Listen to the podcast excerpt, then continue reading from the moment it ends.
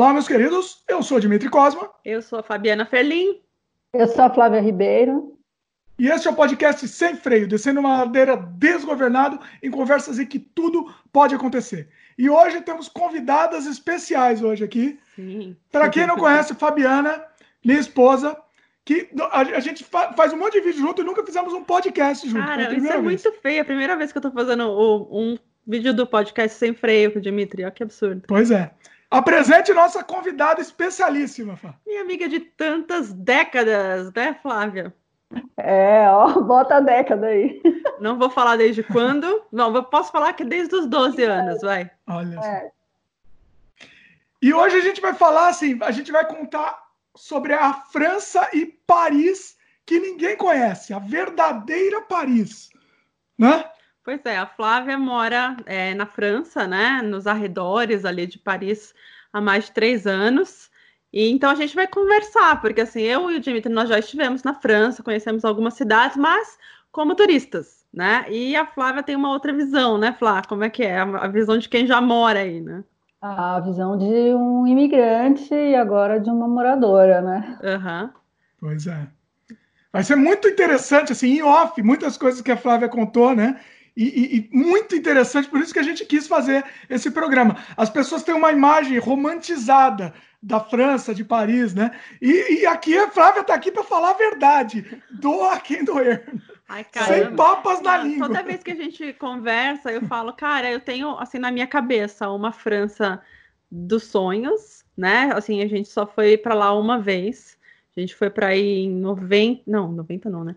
Em 2007, 2007. Já faz muito tempo. A gente ficou alguns dias em Paris e a gente também passou por é, Nice, né? Pela Costa Azul ali, por Nice e fomos também para o Vale do Loire e a região dos, dos vinhos lá, onde é que era mesmo? Bordeaux. Hã? Bordeaux. Bordeaux. Bordeaux, Bordeaux é, Bordeaux. Né? Então, assim, lógico, né? Era, era lua de mel, né? Aquela Turismo, coisa, turista, turista, né?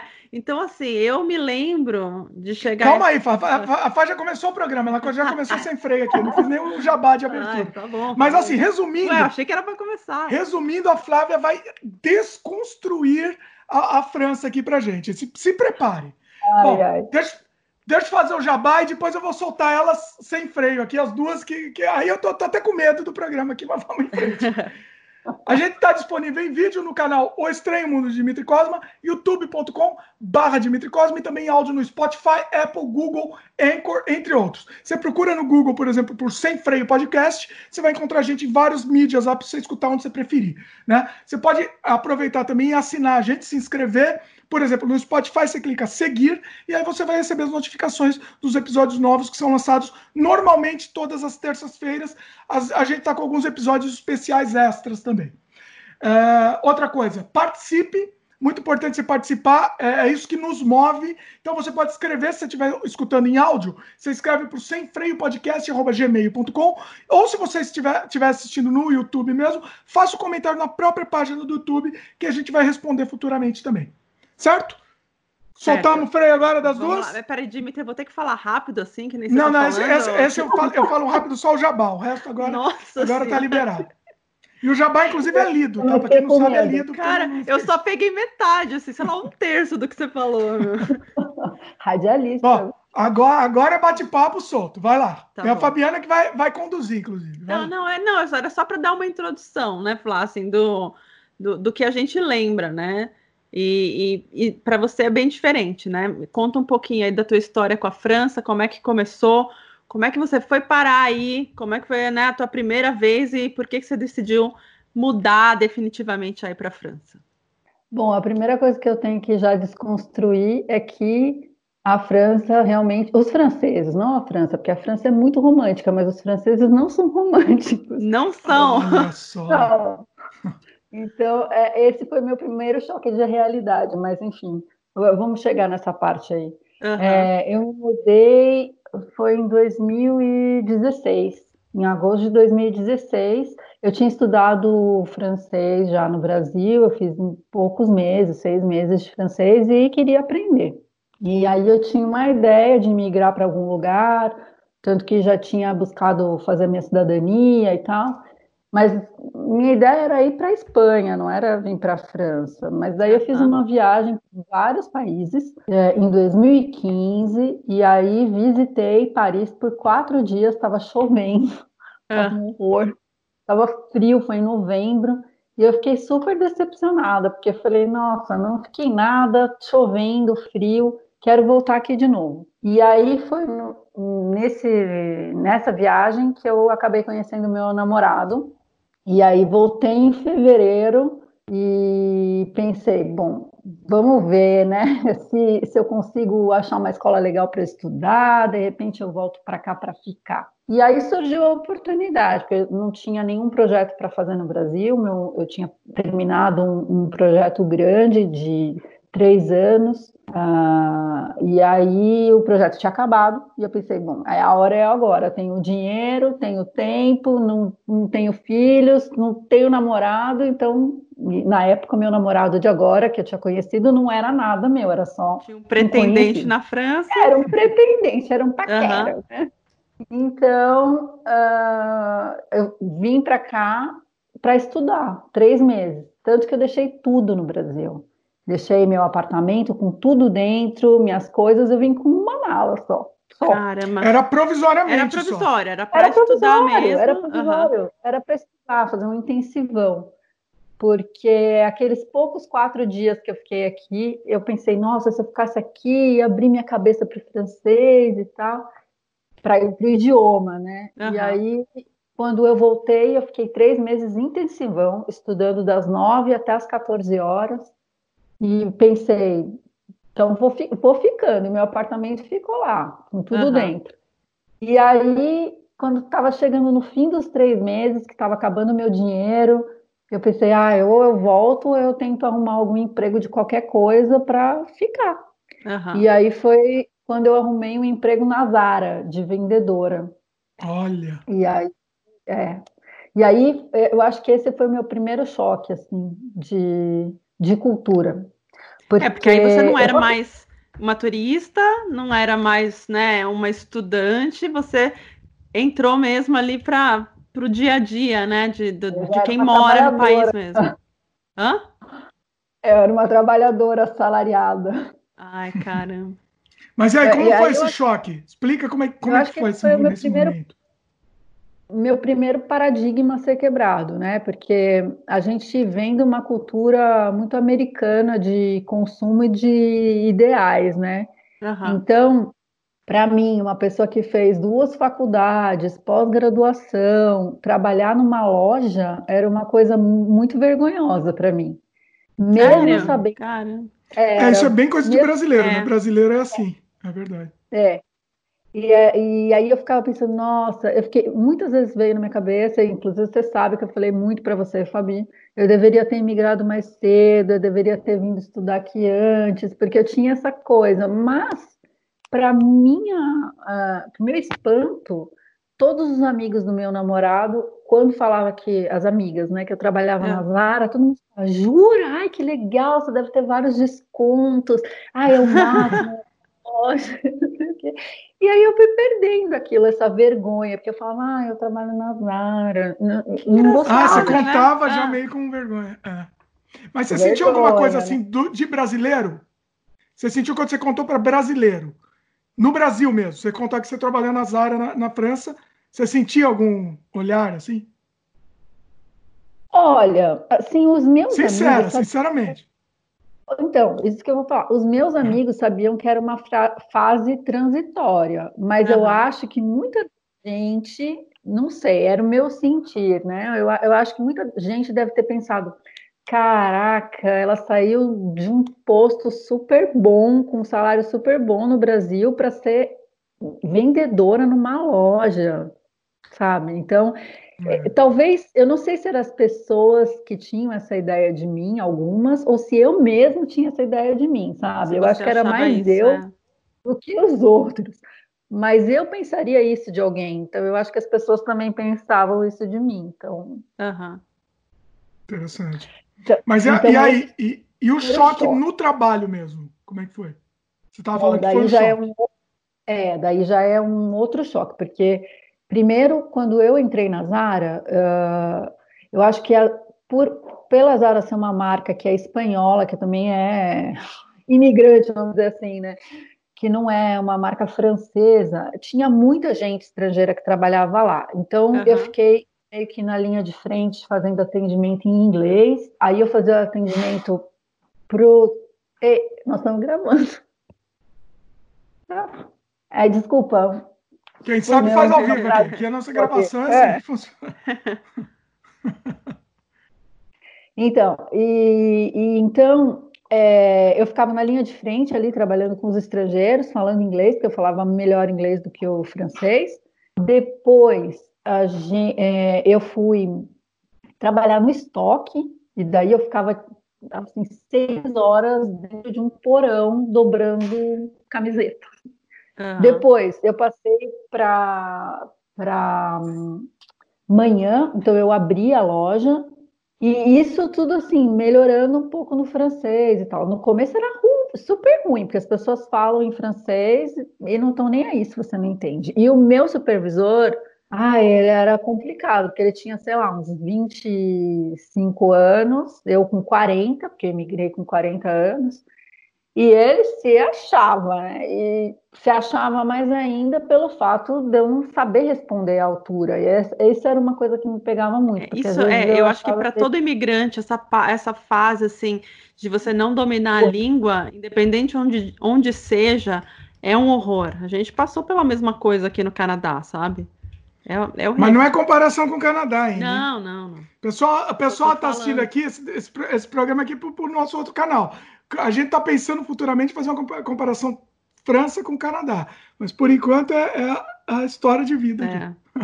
É, é, eu passei por essa fase também. Então, é, era difícil ter que abaixar a cabeça, engolir, não responder. Muitas vezes não responder porque não tinha nem o que responder. Às vezes eu, eu, eu tomava uma, uma carcada, uma bronca de alguma coisa que às vezes eu queria responder, poxa, não fui eu, teve um motivo, e aí a, resposta não vinha. Aí eu estava lá tomando banho ou jantando, e aí eu falava, putz, devia ter respondido isso. Mas tipo, horas Olha. Então, Mas a, a, pergunta aí que não quer calar: o francês é grosseiro mesmo?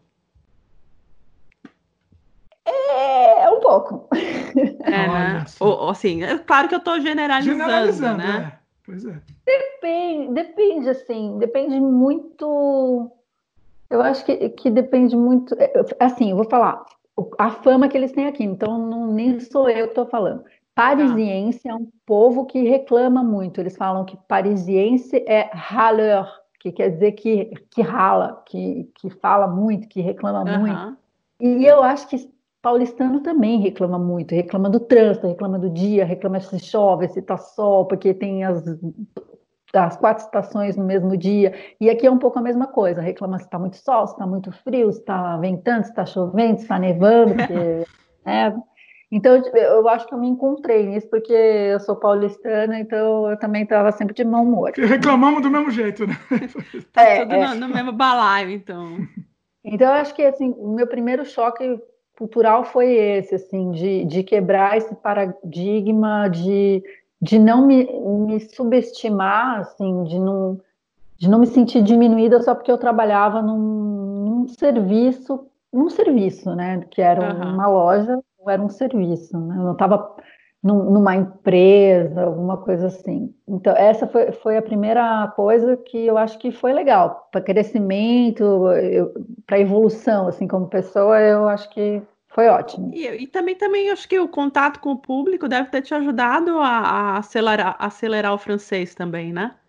Sim, assim, o mais interessante é que essa é uma coisa a destacar. Apesar de eu ser uma estrangeira, e lá na Zara, como eu estava falando, tem, tinham vários estrangeiros, várias nacionalidades e francês também, eles me deram muitas oportunidades. Então, eu, eu virei é, chefe de rayon, que era eu era chefe de uma da, das partes ali da, das araras, né, com várias coleções, onde eu arrumava as coleções. Depois eu, eu virei caixa, que foi a coisa mais legal. Eu, aí eu, eu, eu, realizei um sonho, porque eu, sabe quando você é pequena, você tem aquela caixinha registradora? a caixinha registradora. É, de brincar. De, é, para quem é, nasceu nos anos 90, 2000, não vai entender, mas para quem é dos anos 70 vocês, como a gente, né? Uhum. Vai entender que a gente brincava com aquela caixinha registradora. E aí eu abria e fechava o caixa. E abrir o caixa, fechar o caixa, são coisas de muita responsabilidade, porque Sim. você tem um, um, dinheiro onde você abre o caixa e tem que estar aquele dinheiro, e tem uma série de coisas burocráticas para fazer, de papéis e tudo mais. Então, foi muito legal, porque, assim, em um ano eu estava no caixa total. E as meninas do caixa são sempre as mais legais, as mais cool, uhum. né? Porque carrega tanta arara. Mas lá na, na, na Zara é democrático, assim, mesmo você estando no caixa, você faz tudo, desde abrir caixa até. A única coisa que a gente não faz é varrer a loja, porque todo o resto a gente faz. E você comprou muita roupa na Zara aí com desconto? Ah, muita. Foi, essa é a parte mais legal. Eu tinha 25% de desconto. Ai, dá saudade. Essa é, é a única parte que dá saudade. Bom, mas e aí? Vamos, vamos avançar na história. É... Assim, mas você sa... aí você saiu de lá, você não estava. Tinha essa parte boa, mas geralmente você tava, tava, tinha problemas lá, né? Chefe, né? Problema com o chefe, não tinha isso?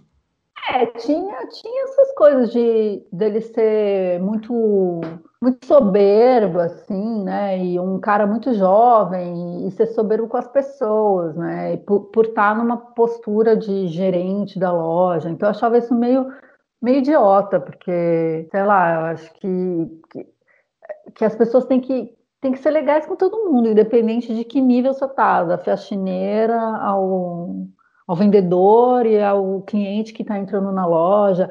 Agora, uma coisa interessante de se falar é que nosso serviço no Brasil é outro com relação à França. Então, às vezes, eu estava atendendo e a gente usava tipo um. É como se fosse um Applezinho, um iPhone, onde, tinha um estoque. A gente podia consultar o estoque, as peças que a gente tinha. E aqui as pessoas têm uma cultura de olhar as coisas no site, elas pegam o número da referência, vão para a loja com o número da referência. Então a gente já bota o número e uhum. vê se tem estoque. E às vezes tinha em estoque, só que estoque é, é, ele é profundo, assim, tem vários andares. Então às vezes era uma, um sapato que ficava no, no terceiro subsolo e a pessoa tinha que ir lá buscar se ela não estava no rayon ali na, na parte dos sapatos. E aí a pessoa via que tinha e falava, ai, não tem, porque não queria ir lá buscar. Ah, e aí eu falava, caramba. Eu falava, gente. Mas ganha, ganhava comissão? Ganhava, e mesmo assim as pessoas. Mesmo não assim? Iam. É porque é uma Nossa, preguiça é, é demais. comissão coletiva. É comissão coletiva. Vai dar muita. Evitar a fadiga, né? Agora me fala o seguinte. Não, é... Mesmo. Hã? Grosseiros com os clientes, assim, falavam, ah, mas a, a, cliente argumentava, mas eu vi que tinha no site, porque no site sempre tá certo. Se tem no site, assim, a não ser que não vendeu no dia, Aí a pessoa falava, ah, mas eu vi que tinha cinco pares no site. Não, mas o site às vezes está errado. E eu ficava assim. Oh, olha olha o pra... nível da preguiça! É, Inacreditável! Mas eu, quando eu via que acontecia isso e eu podia atender, aí eu esperava a pessoa sair para não fazer confusão com o coleguinha, né? Eu ia lá e falava assim: ai, senhora, eu acho que eu vi esse sapato. Você quer esperar que eu vou lá consultar? E a pessoa, ai, por favor, não sei o quê. Uhum. Daí muitas vezes a cliente vinha e passava na frente da pessoa, assim, com o sapato, tipo. muito bom. Mas Nossa, eu, eu é muito absurdo. Então, ou seja, agora, em termos de comparação, essa preguiça aí, quanto, quanto em porcentagem da comissão, quanto que era essa comissão que ela abria mão de, pela preguiça? Quanto que seria? Chuta então, um valor por aí. que ela abria mão? Porque assim, ah. a, não é, é que assim, a comissão era de, acho que era de 8%, era uma coisa assim, mas é que é uma comissão coletiva de uma meta do dia, uma meta diária. Então, ah. se você ah. bate a meta diária, daí você ganha essa comissão. Se não, você ganha a comissão, só que ela vai reduzindo. É mas isso. ela não é então, sua individual. Não, ela não é individual, ela é uma meta ah. coletiva. Então a pessoa sabia assim, ah, é uma segunda-feira, quase nunca bate a meta na segunda. Então não ia bater espera, mesmo, quando então, tipo... sábado, é, então, quando der sábado, triplica a meta, então você ganha a meta da semana. Né? É tipo isso. Olha, o gerente sabia disso? O, o gerente? gerente? não sabia disso, mas essa, essa que era uma das coisas que eu gostaria de ter contado e não contei. Olha, é, então, tinha que ter, é, tinha que saber, tinha que saber, né? Não, porque, isso é absurdo, gerente, isso é um negócio. É, gerente, e assim, é mal, mal feito esse, esse, lance da meta, uhum. e, e, e o gerente tinha que saber, né? Para o gerente é. valorizar quem merece, né, inclusive. É, e assim, como, como a gente chama aqui, chama aí no Brasil também, esse tipo de loja meio self-service que chama preta por ter, que é, que é pronto para vestir, não precisa de vendedor, né? É, o produto se, se vende, auto-vende sozinho. Então, é, você te pega na é, arara é, e né, vai experimentar e já leva. É, é, é, exatamente. Mas eles, eles tinham uns outros serviços, serviços de costura, de arrumar barra, umas coisas que eu nunca vi assim aí no Brasil. Não sei se a Zara aí do Brasil tem, porque eu nunca comprei roupa na Zara do Brasil. Ah. E, e, aí você ficou, vamos assim, né? Você já estava trabalhando. Quando você estava trabalhando na Zara, onde é que você foi morar? Conta um pouco como é que você como é que foi a procura de apartamento? Se é muito ah, caro você morar no centro de Paris, se você foi morar muito. um pouco mais afastado, como é que foi essa história? Porque você ah, é. trabalhava é. em Paris, né? Então, eu trabalhava bem no centro de Paris, do lado do, do Teatro Ópera, que é um ponto super turístico, é, numa rua que chama Caputine, que é onde tem vários teatros, restaurantes, então era uma das lojas que mais vendia ali, porque era bem central uhum. bem ponto turístico mesmo. Então, é, logo que eu cheguei, eu procurei um quarto para morar, porque não dava para eu alugar um apartamento, eu ganhava um salário mínimo, e o salário mínimo aqui é nove, agora é 990 euros, uma coisa assim. Uhum. E, e, na verdade, os contratos aqui são por horas, né? Por horas de trabalho. Então, eu tinha um contrato de 24 horas semanais. Eu fazia mais horas que isso, mas isso me deixava ganhando entre 700 e 800 é pouco, né? euros. É. Eu não ganhava nem o salário mínimo. Era, era muito baixo o salário. E aí eu aluguei um apartamento, um apartamento não, um quarto numa casa onde era bem próximo da casa do meu namorado, onde dava para eu ir a pé, porque eu ficava uma semana no quarto e a outra semana eu ficava com ele. Uma semana no quarto, uma semana uhum. com ele. A gente fazia isso porque era uma, ele tinha um apartamento pequeno e, e ele tem uma filha e a, a, filha dele tem guarda compartilhada com a mãe, né? Eles são divorciados. Uhum. Então ela fica uma semana com o pai, outra semana com a mãe. Então a semana que ela não estava lá, eu ia para lá para para ficar com ele, para me sentir menos sozinha. Uhum. Mas já, já, teve semanas que eu fiquei sem ir, algumas semanas seguidas, porque tinha alguma coisa. Então a gente não chegou a morar junto de cara, né? A gente fazia. É o que é bom, assim, né? O que é, é bom. O que é, sábio, legal. né? É, é sábio. Para um começo de relacionamento é sábio. E aí, com relação a preço, eu pagava 600 euros de, aluguel e ganhava, às vezes, 750. Nossa, então, você comia o quê, minha filha? Pois é, eu comia muito sanduíche, engordei muito, engordei uns 7 quilos.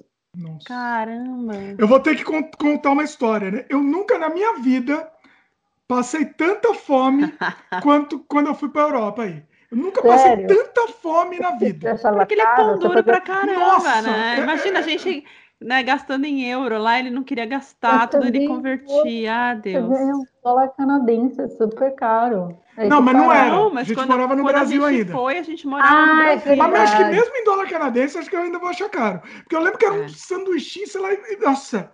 Aí eu lembro que a, a Fabiana foi na eu nunca mais esqueço da lasanha sua lá, que me chama? Qual? É, foi em Veneza. Em Veneza. Ela comeu uma lasanha, um pedacinho assim de lasanha.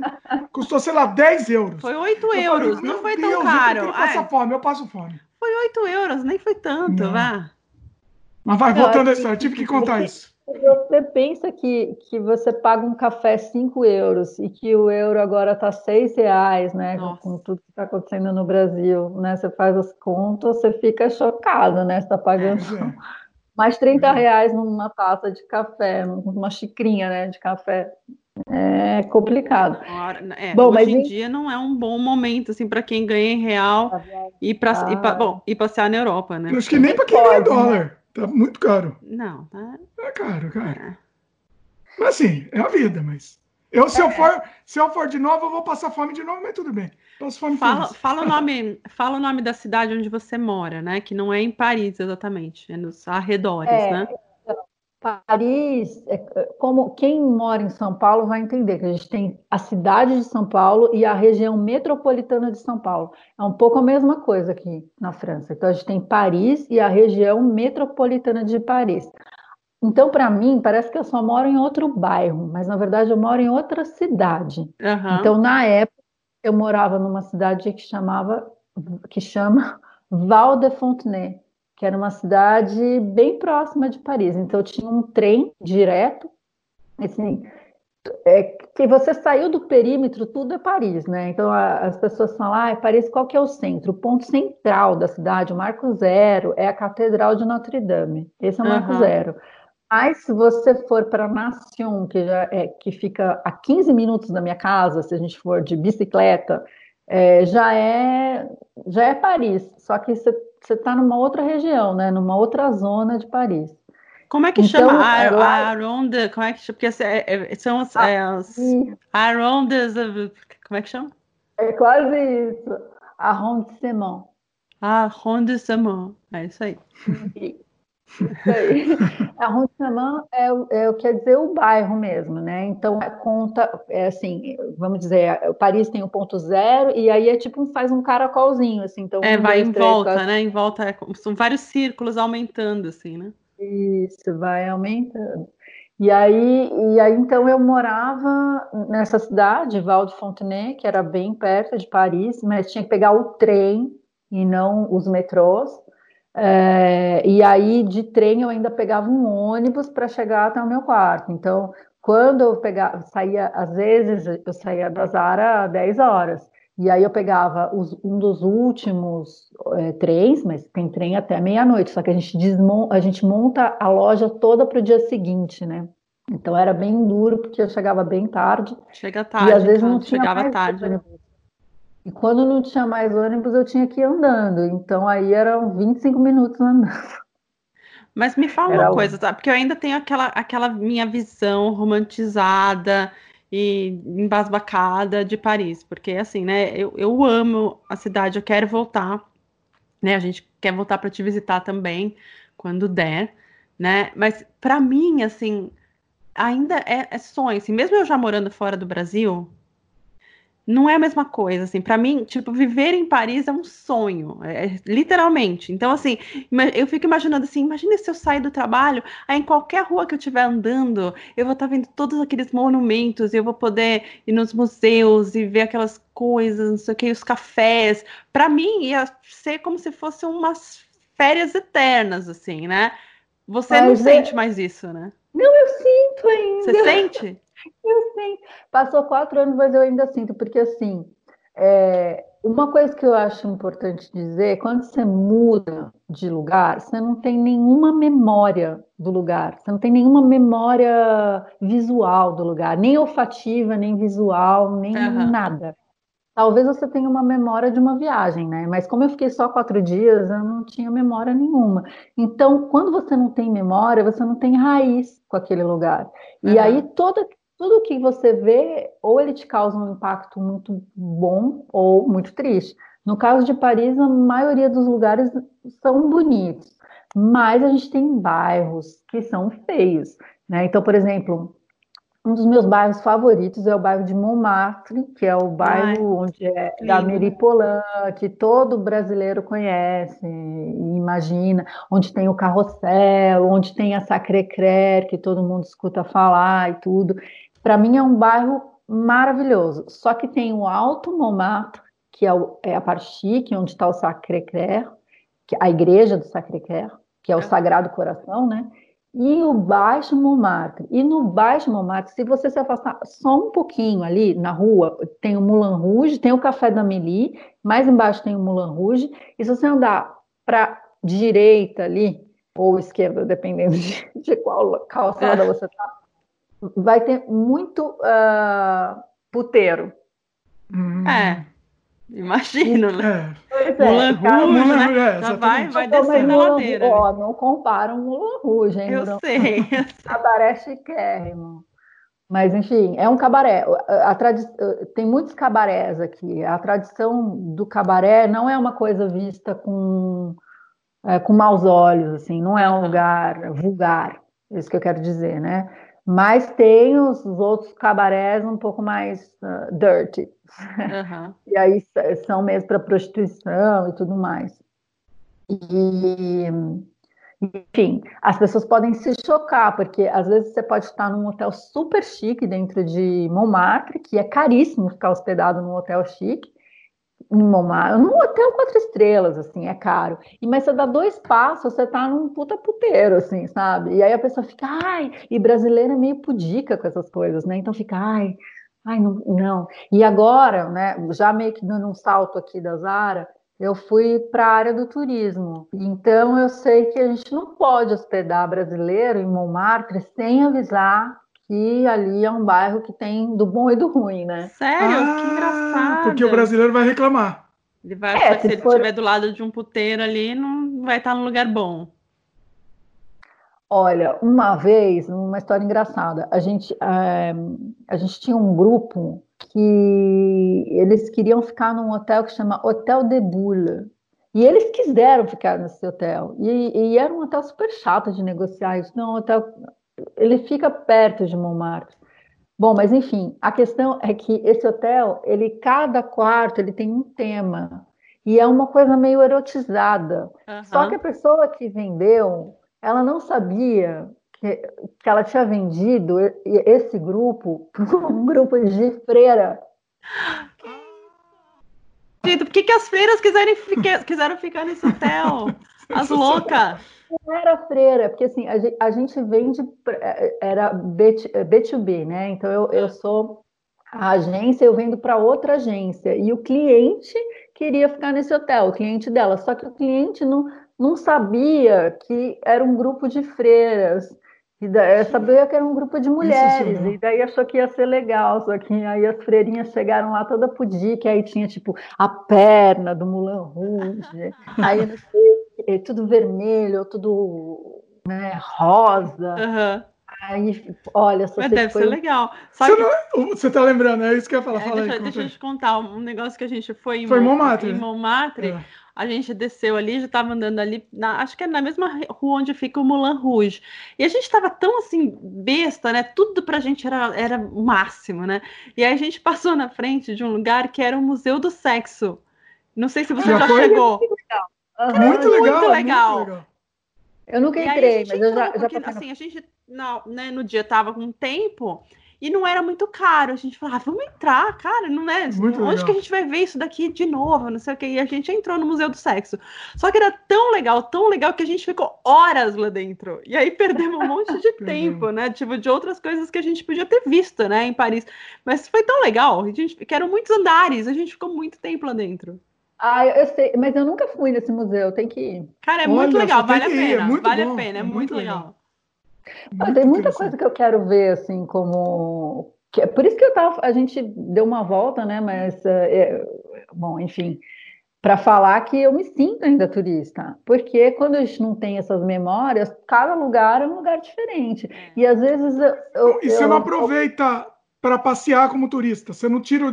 Ah, fim de semana vou passear como turista. Sim, eu faço, eu faço bastante isso. Só que o que acontece muito é que, como eu pego muito trem e muita, muito ônibus também, porque aqui é uma coisa interessante de se falar, né, para o brasileiro que está acostumado a se locomover sempre com carro próprio ou com moto, né? Claro que tem sempre quem toma ônibus também, mas é, aqui praticamente ninguém tem carro. As Olha. pessoas têm obstáculos ou tem um carro às vezes para viagem, tipo o meu namorado, ele tem um carro que é um, um carro velho que só serve para ir viajar. Cara, quando vai para viagem, daí ele pega dá, dá, um trato no carro, daí troca o óleo, e o carro fica parado assim, não faz Sério? nada, ele só anda. É, Porque é caro tem... estacionamento, sim, se você precisa ir para o centro tem estacionamento. Ah, não tem, é verdade, verdade não é tem verdade. estacionamento. Vai para onde, né? Nossa. Então, assim, tem os estacionamentos, todos os estacionamentos de rua são pagos e tem os estacionamentos subterrâneos também. Isso uhum. tem. Só que assim, por exemplo, você mora em Paris, ali do lado da Torre Eiffel, chiquérrimo. Só que o seu apartamento é Haussmanniano, do século sei lá quanto, uhum. não tem garagem, entendeu? Não você é tem, é obrigado né? a pagar uma garagem. Um subterrâneo. E às vezes a garagem fica longe do seu apartamento. Caramba! Às vezes é mais fácil você pegar mesmo o metrô do que andar até onde você estacionou o teu carro, né? É, mas assim, olha, você sabe que outro dia uma amiga minha me enviou um, uma foto, ela fez assim, oh, olha quem é. Daí eu reconheci, mas mais ou menos não sabia o nome da pessoa, mas eu sabia que ela era famosa. Era uma atriz francesa. Tava dentro do metrô. Uhum. Pode Nem tem carro. Não. Que barato. Mas no metrô, para você sempre foi tranquilo. No metrô é tranquilo. Você pega a tarde da noite. Porque. Ah, então, a gente teve uma experiência. Você conta. Do que? Não lembro. Você não lembra? Não. Que a gente, a gente quase foi assaltado. Foi, em foi, Paris? Não sei se foi em Paris, foi na França. O cara seguiu a gente no metrô de noite. Teve um ah, episódio assim. Ali, não lembra? Não, eu lembro de alguém que a gente achou que estava seguindo a gente, mas era início. Mas... Não, não, não foi esse de início, foi em Paris mesmo. Não lembro. Conta aí, você não teve, você teve alguma coisa? Já roubaram teu celular, né? Então, é, aqui não tem muito assalto assim que a pessoa te aborda para pegar alguma coisa, mas tem o que eles falam de pickpocket, que é e eles usam esse termo mesmo em inglês, que é aquele famoso é, ladrão que te pega no é o furto, né? Sem Ele... perceber, sabe? Que furta uhum. sem perceber. Uhum. É, porque eu lembro de você ter contado, né, que uma vez é, você estava ouvindo música, com o celular no bolso e de repente a música parou. Ah. olha, cara, olha a destreza, né, do, do ladrão. Você não percebeu, é, ele... né? Não, e além do mais, assim, eu, eu tava com um casaco, era, era frio, eu tava com um casaco com um bolso bem profundo, assim, uhum. sabe? Era um bolso bem profundo. E eu tava com um fone de ouvido, e aí eu tava andando para entrar no trem, e aí, de repente, a música parou. Só que, como eu estava no Wi-Fi, eu, assim, no 4G, né? Eu achei que, que tinha parado por causa da conexão. Estava no, no, Spotify, parou porque, porque perdeu a conexão. Mas, na verdade, não. Eu botei a mão no bolso Cadê e não tinha celular. Só que, assim, eu não acreditei, gente. Juro, eu, eu, eu não acreditei. Eu cheguei a voltar sair do, do trem, voltar para ver se eu não tinha deixado cair, porque é tão surreal, e, e, agora onde eu moro, eu moro agora numa outra cidade, né, não aquela do quarto, porque agora eu já moro num apartamento, que é uma cidade de gente muito burguesa, assim, então uhum. roubar é bem estranho. Eu, eu, uma vez também aqui, também no, no trem, eu, tava, eu tinha um celular velho, antes desse melhor, e tentaram roubar também, e foi meio assim, só que o cara, ele me deu um tranco tão grande, assim, que eu senti que ele me tocou, uhum. sabe? E quando que eu vi atrás, eu vi o meu celular na mão dele. Ah. Aí eu peguei assim, aí eu, eu falei, poxa, aí o cara, não, é que tava caindo o seu celular. Daí uhum. eu, ah, tá, tava caindo. Que, daí era que desgraçado. Noite, e pior que não dá nem para chamar a polícia nesse caso. É que você vai provar como, né? Ué. É, eu tem, tem a desculpa. Do, do meu do meu celular perdido, mas foi per perda de tempo, né? É só uhum. a gente faz o BO por indicação se tiver algum documento no celular, né? Porque tem agora tem documento, tem um monte de coisa que te guarda, então é só para dizer que se alguém pegar seu documento a partir de tal dia você foi furtada, né? É mais furto uhum. do que assalto, assim. Mas no geral é bem seguro andar no metrô, andar, andar no trem. É, tem algumas linhas mais afastadas que as pessoas dizem que é mais perigoso, mas na região metropolitana de Paris eu me sinto muito segura. Uhum. Ah, isso é ótimo, é bom saber, né? E... Mas e a, desconstrução? Quero ver a desconstrução. É aqui. assim, porque você, eu lembro que você comentou que, que a cidade não é tão limpa. E eu não me lembro de Paris estar suja. E você falou, nossa, não, tem lugar que é muito sujo. Como é você que... falou que, sei lá, uma situação tinha rato passando no piquenique. Rato, rato tem lá. Ah, o Ratatouille mora lá no Ah, Paris, né? o ratinho bonitinho. Tão fofinho. O ratinho fofinho. É, eu acho que a, a parte desromantizada é essa, assim, por exemplo, de bairros que a gente pensa que é tudo limpo.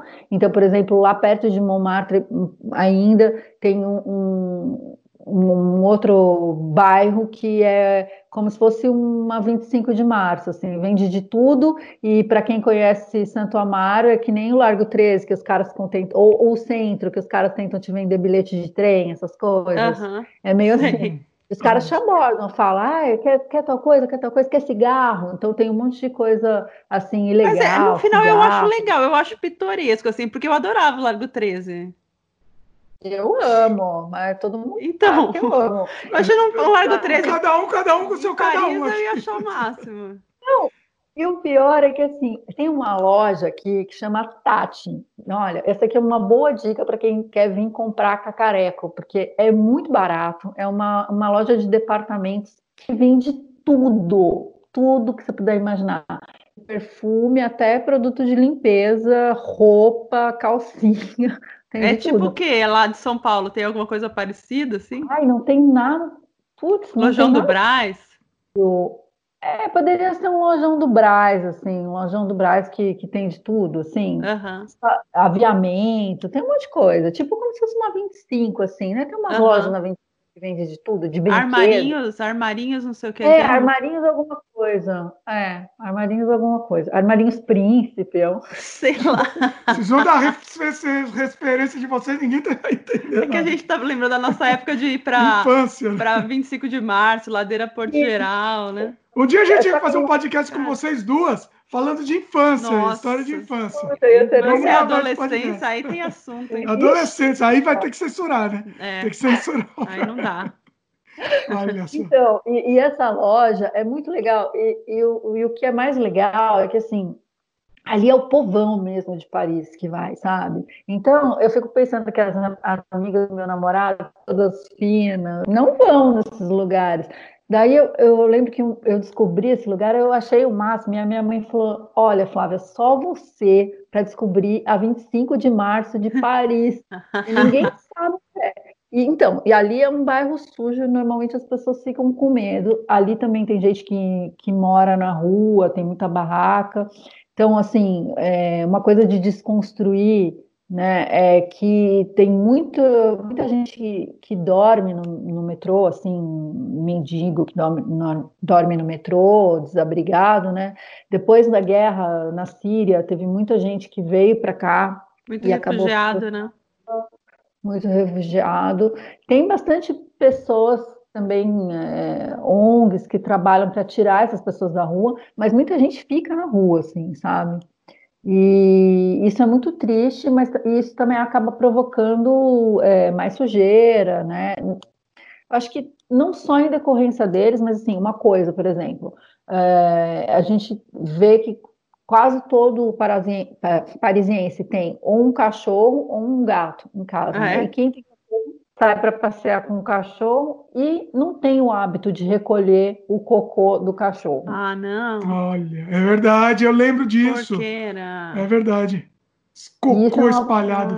Então, isso é uma coisa que, assim, para mim, prega muito contra a cidade. Uhum. Porque, assim, você tá andando. Então, a, a, coisa que eu mais fiz aqui foi pisar em cocô de cachorro, porque a gente não olha tanto para baixo assim no Brasil, né? Para cocô de cachorro. É, não, acho que é. não. Falando em cachorro, me confirma se uma história é real. Meu pai que conta isso, que ele, ele trabalhou muito com francês, e ele conta que assim, eles têm cachorro, aí, ou, ou sei lá, cansou do cachorro, ou o cachorro ficou velho, ou sei lá, enjoou, ele larga na rua o cachorro. Solta. Sério? Então, eu acho que que tem abandono, sim, tanto que faz pouco tempo eles fizeram uma, uma campanha muito chocante até na te televisão de abandono animal. É uma propaganda super triste, falando, mas muito quando chega o verão, né? Que as pessoas é, na, largam. Na época das férias. Ah, então, era isso todo mundo mesmo. viajar é. sem os cachorros, aí larga na rua, que Nossa. horror. Então, mas eu acho que isso, acho que ainda tem, mas eu acho que as pessoas têm um amor pelo cachorro, tanto que quando eu fui viajar, é, fui dois dias viajar para Dijon, é, eu tenho uma gatinha que eu trouxe do Brasil, e aí assim, normalmente a gente deixa água, comida para o gato, dois dias é super tranquilo. Só que como ela, ela tinha chegado há pouco tempo e ainda estava adaptando na casa, pensei, ah, eu queria alguém para vir cuidar dela, né? Uhum. E meu namorado não queria. Ele falou: ah, eu não quero ninguém entrando aqui, eu não quero. Quer dizer, não está na cultura deles isso. Eles preferem largar o gato trancado com comida e água, um baldão, uhum. mas não querem que ninguém entre. E eu falei: não, eu vou, eu vou deixar alguém aqui. E aí eu contratei uma senhorinha que cuida de gatos. E aí, assim, ela acabou ficando meio amiga, assim, uhum. da gente. Ela cuidava de gatos daqui desse prédio, do prédio da frente também.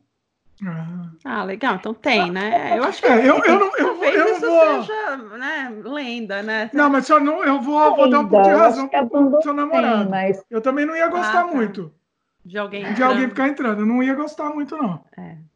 Né? É, eu preferia deixar o bicho na casa da pessoa. Não tem hotelzinho, né?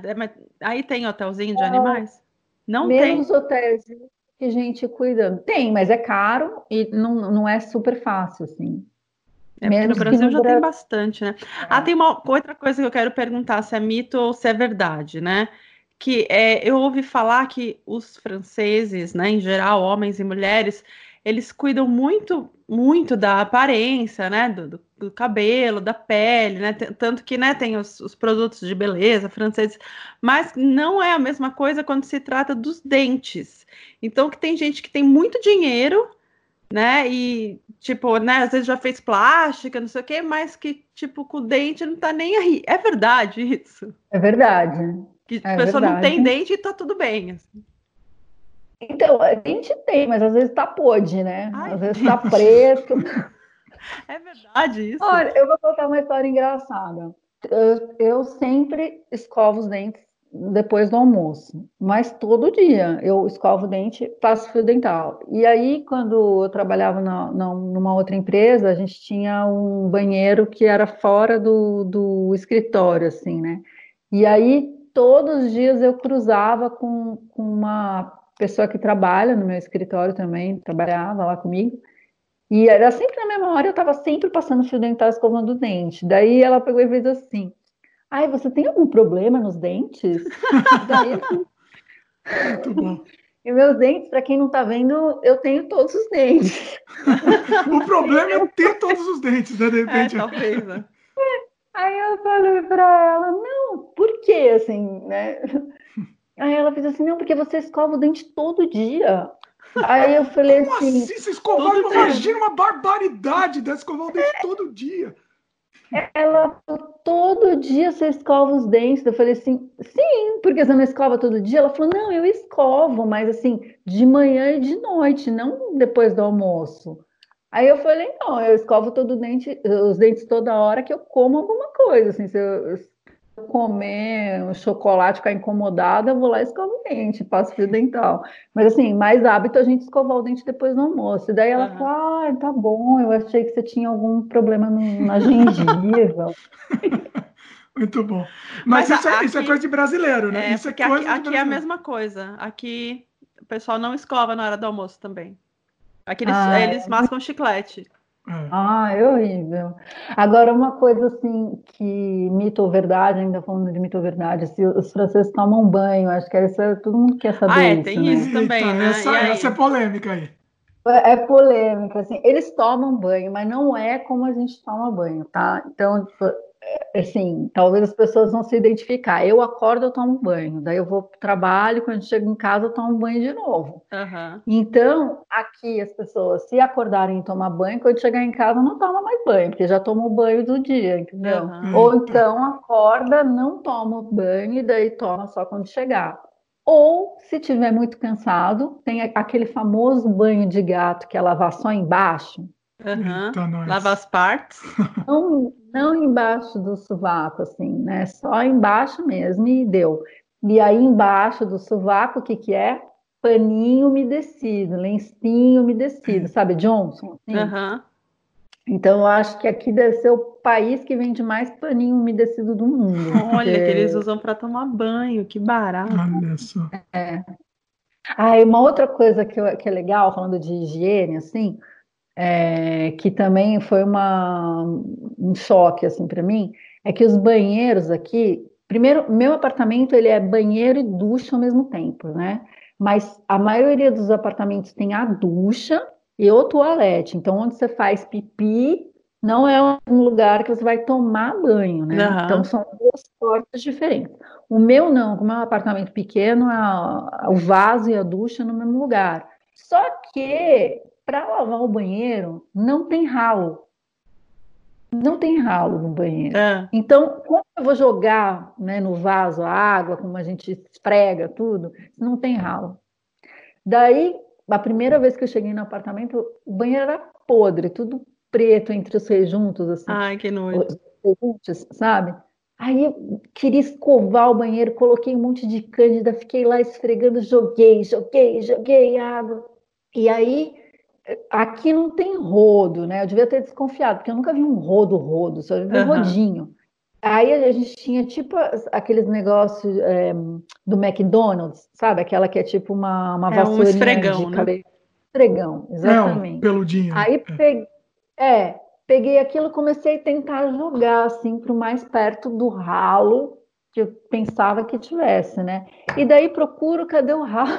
Nossa, você fez ralo. isso sem saber ah. que não tinha ralo, você é doida. Não, eu achei que tinha. E aí não tinha. Gente, eu só sei que daí eu saí correndo, peguei um monte de toalha, joguei um monte de toalha no chão, sequei com toalha, e quando meu namorado viu aquilo, ele falou: O que, que você tá fazendo? tipo, a louca. Você quer, você quer provocar você um quer casamento, destruir. um vazamento no apartamento de baixo, né? Baixo, foi o que ele falou, exatamente o que ele falou. Ele falou: Ai, vai, vai escorrer água no, no apartamento de baixo. Nossa. Eu falei: Não, não, eu vou secar aqui rapidinho. Agora eu já sei, eu jogo menos água, mas eu continuo jogando. ainda joga! Aqui não tem ralo também, aqui é a mesma coisa. Ai, é horrível, não tem condições de lavar banheiro assim. É, porque aqui ah, mas a Flávia joga assim. água, você, você não joga. É lógico, é de madeira, como é que eu vou jogar Pior que tem, assim, é, tem, o, tem o batente, que é um negócio de ah, madeira aqui, madeira. é uma, uma desgraça. Não, é, aqui, porque assim, eu não sei se o teu prédio provavelmente é de alvenaria. Aqui não, aqui as casas e até os prédios baixos, eles são de madeira, então não tem como você jogar água, né? Se você jogar água, você vai apodrecer tudo. Então é, é diferente o jeito de limpar mesmo. Coisa. É, aqui o prédio que eu moro deve ter mais de 100 anos. É um prédio super Ai, antigo. É. Agora conta, assim, eu achei bem interessante esses negócios de, de diferente. O que mais que, assim, que você lembra, assim, de coisas que te surpreenderam, assim, que eram completamente diferentes de, do Brasil, assim, coisa que você chegou e falou, nossa. Que era super diferente do Brasil. Ah, o metrô é muito diferente, porque são muitas linhas, muitas uhum. linhas. E, e, a, e a carta do metrô, ah, é uma pena que, que eu não tenho a, a, o mapa do metrô. O mapa do metrô é o metrô e depois atrás tem todas as linhas de ônibus e de trem. Então é uma bagunça. Eu uhum. não sabia para onde. Nossa, eu lembro. Mas eu é lembro. muito bom. Não, você pode é chegar boa, em qualquer lugar. É você, eu eu você falei pra Fabiana, se vira aí, se vira, porque pra mim aquilo lá parecia um. Ah, eu achava o máximo. Assim, eu olhava e falava, maluco. nossa, olha, não precisa nem nossa. pegar ônibus. Você sai daqui, vem pra cá, pra cá, você chegava em qualquer lugar. É, mas olha só o que aconteceu comigo. Uma vez eu fui encontrar uma pessoa numa estação de metrô que tinha várias saídas. E aí a gente se, se encont... era pra gente se encontrar nesse metrô, só que ele tinha várias saídas. Uhum. Só que eu achava que só tinha um metrô. E eu ficava assim, ah, eu tô aqui dentro. Tipo, liguei pra pessoa, eu tô aqui dentro, tô aqui dentro. Ah, mas eu não tô te vendo onde você tá, mas eu tô em tal lugar. Bom, aí eu só sei que eu peguei, em vez de mudar para a plataforma que ela estava por dentro, eu saí do metrô e entrei ah. por outro lugar e eu tive que pagar de novo. Ai. É, verdade. Nossa. Então aí, assim, tem certas estações que já não dá para, que eu já sei que não dá para combinar, assim, que são ou são muito grandes ou tem muitas saídas e você não vai encontrar nunca uma pessoa em, em determinados lugares. Então, às vezes é melhor sair e dar um ponto de encontro em algum outro lugar para para poder para poder se encontrar, senão você não, não vai se encontrar dentro do metrô. Agora conta um pouco para gente assim, é, da parte cultural né? Da, tanto de Paris quanto das outras cidades que você vai. Porque eu vejo tanta coisa legal que você posta no Instagram, às vezes umas festas que você vai, alguns eventos, assim, né? Aqui a gente sente muita falta disso, porque apesar né, de, de Vancouver ser uma cidade super linda eu acho que fica né, muito a dever assim na parte cultural, de eventos, né? A Fabiana está transformando o nosso podcast em Canadá diário aqui. Né? Não, não tô, mas é que eu tô comparando porque não é tá Brasil, né? Falando isso, um, um parênteses só. Você falou do Instagram da, da Flávia, vamos fazer o jabá aqui do Instagram dela. Vai ficar no post também, no, nos links aqui no post, tá? Mas vai, vai lá antes de né? eu te Então, como ah. é que a, que a vida cultural é? Porque eu vejo que, assim, cara, tem muita coisa, né? Tem milhares de opções, assim. Você vai ser, tem, tem, tem sempre o que fazer, né?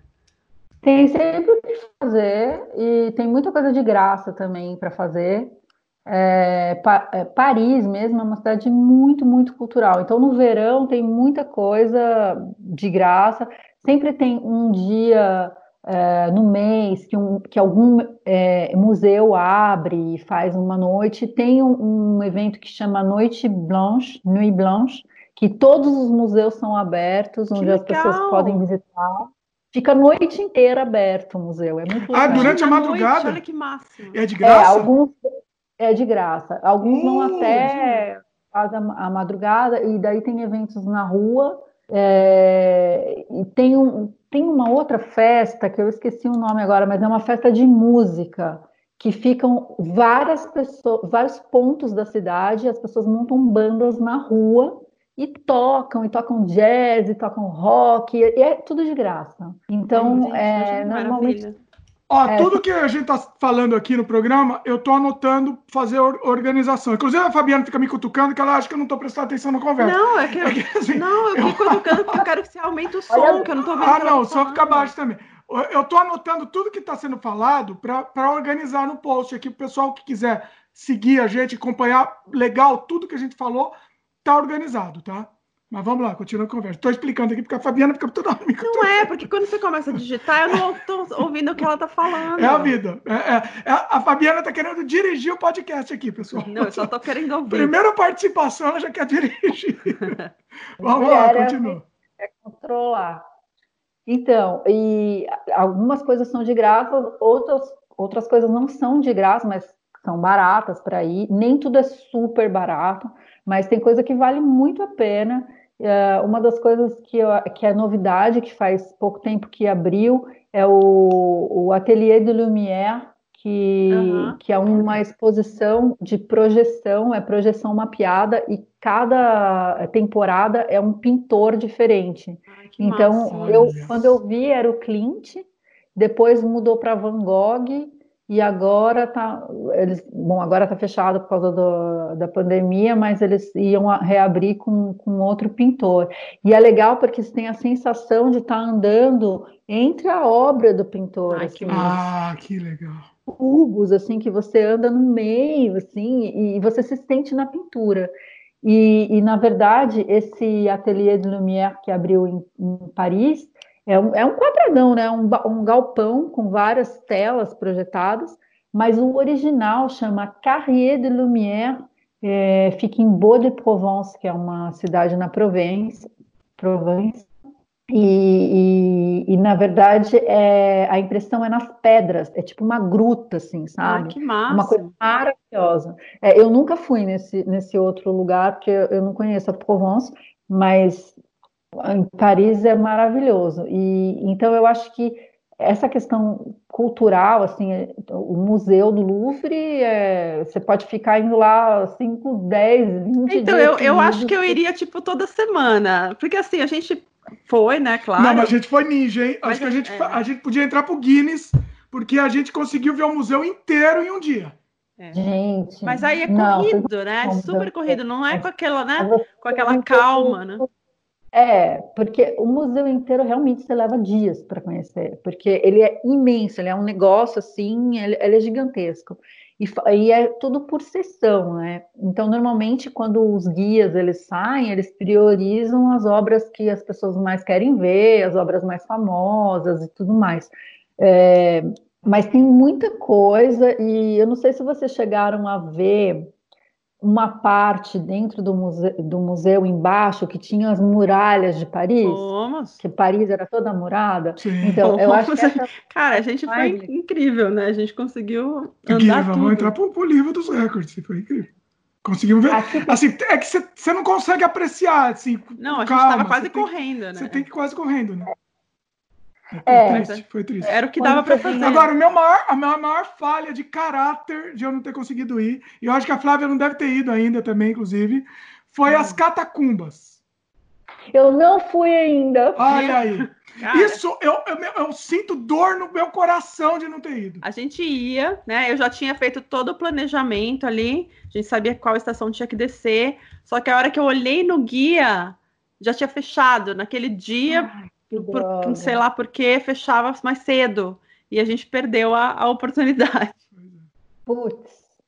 Então, então eu vou contar uma outra que, que, que aconteceu comigo.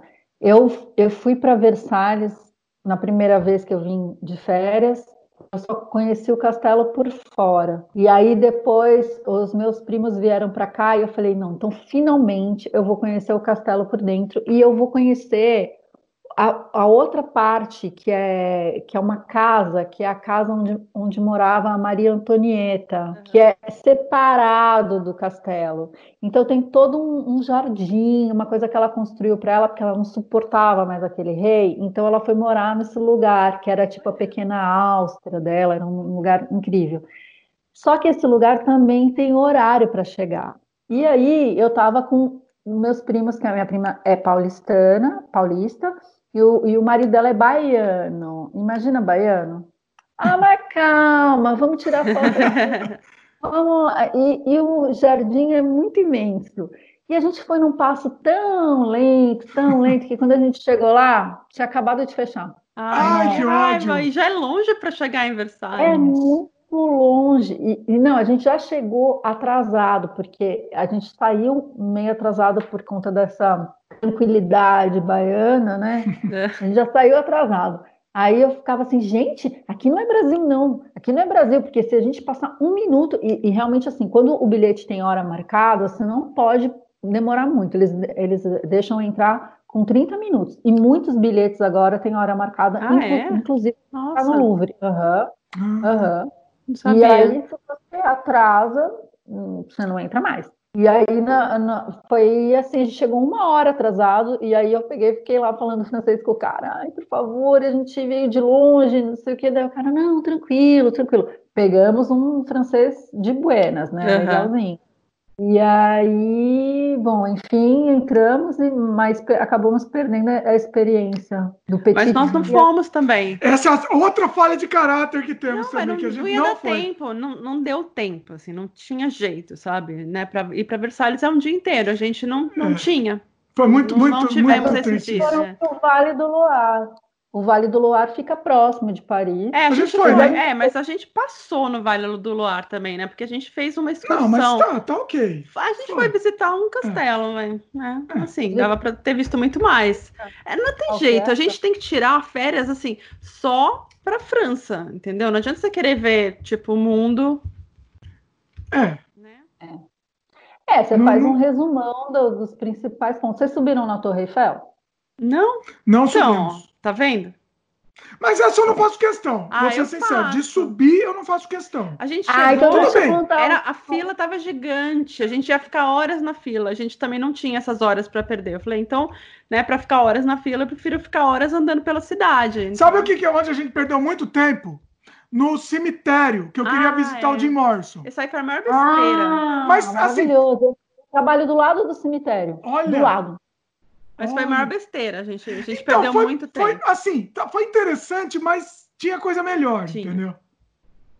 E aí, e aí a gente quis ter a experiência de andar pelas ruas. Aí a gente do cemitério foi andando para o centro. Cara, a gente é muito louco, a gente andou muito. Demorou muito. E, e assim, perdeu o dia inteiro. É.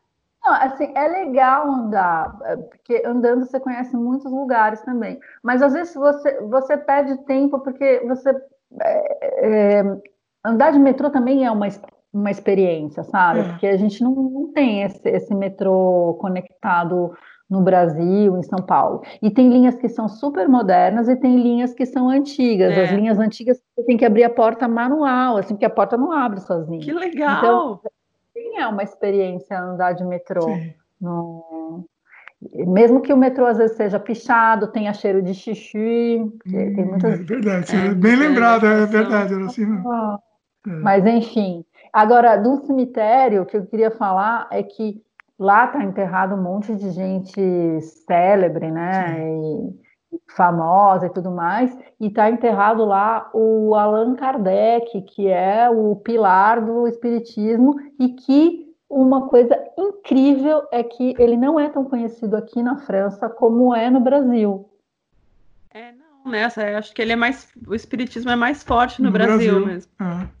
É, é, aqui tem pouquíssimos centros espíritas que seguem o Allan Kardec, mas para quem é espírita tem um tour, que é o Tour Kardec, que dá para seguir os passos da onde ele andou, as, as, as ruas que ele. Olha. o escritório, é muito legal. Termina Aí no tem... cemitério. Aí o tour termina lá no termina... cemitério. É, e termina no cemitério com, com o... tem um busto assim para ele, né? É, é muito bonito. É, eu lembro que a gente, o problema é que aquele cemitério é tão grande e foi difícil a gente achar. A gente conseguiu achar, né, o do Jim Morrison que o, que o Jimmy queria ver, né? Conseguimos achar mais alguns ali, mas é um cemitério gigante, né? E a identificação não estava muito boa, assim. É, normalmente não é muito boa mesmo. E quando vocês foram lá, estava é, fechado Estava cercado o túmulo? Estava cercado, já, tá. Ah, e agora não pode mais, né? É, não, mas já estava. É. Tinha lá. É, tinha... porque vai os malucos, os malucos roubar, roubar o busto, Ficar né? tocando né? lá, né? É, ele já é meio, ele já é meio descoradinho, né, coitado. É, mas as catacumbas eu não visitei, quero visitar. E aliás, tem um outro passeio quando você vier, além das catacumbas, que você pode visitar os esgotos de Paris. Que é uh, isso deve ser muito bom também. Ratatouille, né? Ratatouille. Mas, mas esse aí você tem que ir até de botinha plástica, porque tem lugares que você passa. E detalhe, é, os esgotos de Paris, é, de verdade, tem gente que sabe os, os, lugares secretos e as pessoas que fumam droga, crack, cheiram cocaína, tem os lugares dessas pessoas nesse subterrâneo. Caramba! Então você tem que saber para onde você não é, vai. É, os becos a se evitar também, né? E eu já ouvi dizer que tem lugar que eles dão até festa também. Ah, o que, que é? Festa? Festa? Festa no esgoto? É, não sei se é verdade. É tipo rave, sabe? Ai, que cheirinho, né? Mas é um esgoto usado ainda? Ele tá, tá passando ou são as galerias, ou é só, só galeria? São as galerias. Então, são as galerias, mas são os antigos esgotos da cidade de Paris. Olha que interessante. Nossa, é pior que deve ser interessante lugar, pra caramba, né? Tem lugar, não, tem lugar que tem água. E, e que, tanto que você tem que ir de bota. Ah, que louco. Você foi nesse? Não, eu acho não que foi... eu não tenho coragem de Essa Flávia não foi porque a Flávia é fina, ela não vai no esgoto. Ah, eu, te, eu tenho medo, eu, eu não é sei. Meio nojento, né? Medo. É, não, imagina tanto de rato, é um pouquinho né? Nojento, é, rato, não, não... Eu acho que eu iria, mas é meio nojento. O do rato, eu ia contar um negócio, eu esqueci. Quando, ah, uma coisa que é típica e que ninguém sabe eh, aí no Brasil é que as pessoas assim, na França, as pessoas não saem para almoçar, tipo, num quilo. Quilo não existe aqui, uhum. né? Isso é muito ruim, porque é um prato fechado, às vezes custa 20 euros e é caríssimo. O ticket custa, assim, você ganha um ticket de 8 euros, 9 euros no máximo, quando se ganha. Uhum. E ainda é papel, hein? Tem gente que começou já a ter o cartãozinho, mas na, Nossa, a maioria tem ticket é papel. de refeição ainda, que isso aqui nem existe. É. é. E aí, o que acontece? Se você ganha um ticket de 9 euros, você não pode comer todo dia né, num restaurante super bom. Ou você leva a sua própria marmita, que é super normal, ou você compra um sanduíche e aí você vai comer ou numa praça, é, aqui, como aqui tem muito, muito lugar assim que tem praça, banco, tudo. Ou você vai comer na escadaria de alguma igreja, uhum. que era o que eu ia fazer, né? E daí eu estava lá na escadaria, escadaria, da igreja, comendo um sanduíche e uma Coca-Cola, e eu tô lá assim, e dali a pouco eu, eu senti um negócio passar assim em cima do meu pé. Ah, não! Por, por um pouquinho ele não derrubou minha coca. Mas assim, eu ao mesmo tempo que eu tenho nojo, eu tenho dó, assim, sabe? É, é um bichinho, né? É bonitinho, é, um é bonitinho. É. Nossa. Mas assim, eu já, eu já vi ratazana do tamanho de quase um gato, entendeu? É feio. É feio de ver. Caramba. E as, e as assim comidas aí, hein? O que, que você comeu? Né? Porque tem as comidas francesas, né? Então tem a tal da baguete, né? Que tem, as pessoas comem muito pão, sanduíche, e tem a, os, os, docinhos também, né? As, as pastisserie, né? Como é que fala? Que... Ai, gente, umas coisas maravilhosas, é, macarrão, aqueles macarrão, né? Isso daí é, é ah, você pode comer à vontade, assim, é mais barato do que no Brasil? Pode comer à vontade, mais ou menos. Assim. Não é caro mesmo, mas o problema é que é engraçado que a fisiologia francesa parece que não é a mesma para o resto do mundo. É, as mulheres elas comem, mas elas comem pouco uhum. e, e assim nem todas comem doce, então elas são esquálidas, magérrimas. Elas são magras mesmo, não é? Né? As mulheres francesas são magras, né? É, é raríssimo você ver uma mulher francesa não gorda. É louco isso, né? É, uhum. E elas têm, e assim, elas comem. Aqui é até uma brincadeira que eu falo que aí quem é francês me perdoa, mas é só uma brincadeira que a gente fala que assim elas comem pão, comem baguete, pão a chocolate, vinho, queijo, então o que deve engordar mesmo é tomar banho. Porque a gente. Meu, como, né? Como que pode, né? É, eu acho que eles, assim, já está no corpo mesmo eles comerem muito pão, mas eu acho que elas comem menos, menos vezes ao dia, assim, uhum. eu acho. Ou menos quantidade também, acho que é isso. Mas é, na questão da patisserie, assim, aqui com certeza é a melhor do mundo, porque é, tudo é muito caprichado. Mesmo uhum. se você entra numa, numa boulangerie, que é uma padaria simples, Ai, vai ter algum doce rebuscado, vai ter um escritinho em cima, vai ter um detalhezinho em cima do então, doce. É tudo tão lindo, né? É, eles são muito caprichosos com isso. As comidas, assim, salgadas, eu como não como carne, eu não provei muitas coisas. Uhum. E, é, eles têm uma, uma refeição muito à base de carnes e tal. Mas no doce, hum, essa que foi, doce e pão, vou te falar que é a perdição de qualquer um que, que gosta de, de, e quem não gosta de pão, né? É, então, né? E, o, e os queijos e vinhos, né? A gente, assim, a dica para você gastar barato. pouco é você vai no mercado, custa de graça, né? É de graça. Cara, a gente levava pro hotel, né? Vinho e queijo, cara, era muito bom e, e barato. Então, e aqui uma outra coisa de dessa coisa de, de comer na rua que eles têm, é, eles têm também essa cultura de quando é verão fazer muito piquenique, uhum. que é uma coisa que eu, particularmente, eu não curto muito fazer piquenique, porque eu não gosto de ficar horas sentada num mato que às vezes está alto, que fica pinicando a bunda, sabe? E também eu tenho um pouco de nojo por causa disso, por causa de rato, porque passa rato, entendeu? E acabou de passar um rato lá, você já senta, né? Também é meio. Pois é, mas leva, um, leva um negocinho lá. Um... Ah, a gente leva tudo, mas mesmo assim, eu não sei. Eu, eu sou meio fresca, mas é, é chique, às vezes, você fazer parece chique para os outros você fazer um piquenique no, à beira do Sena, sabe? Uhum. Mas parece chique para estrangeiro, mas na verdade é muito comum para eles. E eles adoram fazer isso. Isso é uma das coisas que tem muito no verão e, e que fica bombando também. Aí tem festa, tem festa nos barcos, porque tem uns barcos que ficam só parados, daí tem DJ tocando, é bem legal. É engraçado que a gente foi no verão mas os dias que a gente passou em Paris, ele estava tava frio, assim, né? Frio não era super frio, mas estava um pouco frio para minha para minha padrão. pro meu padrão da época. Eu vi, eu vi um post da Flávia, acho que no Facebook, da Flávia reclamando do piquenique, né? Que era uma coisa chique, aí você contou toda a desgraça que era de verdade. A desgraça é essa, é que às vezes, assim, o meu problema é que eu, eu faço muitas vezes xixi. E onde você vai fazer xixi num piquenique? Não tem lugar. É, vai ter que ir no McDonald's então, para ir no assim, banheiro. Tá... Ah, aqui em McDonald's, você tá num ah, parque. Ah, mas tem parque, vai, tem os parques. Então, mas não tem banheiro, filha. Não tem banheiro? Não tem Sério? É verdade. Aí teve uma vez que a gente conseguiu ficar perto de um lugar que tinha um banheiro químico, assim, mais podre. Podres. É, cara, não, aí é nojento. Nossa. Não, daí não dá, eu não consigo segurar muito tempo. E aí, pra mim, um piquenique é um programa de índio, assim, mas.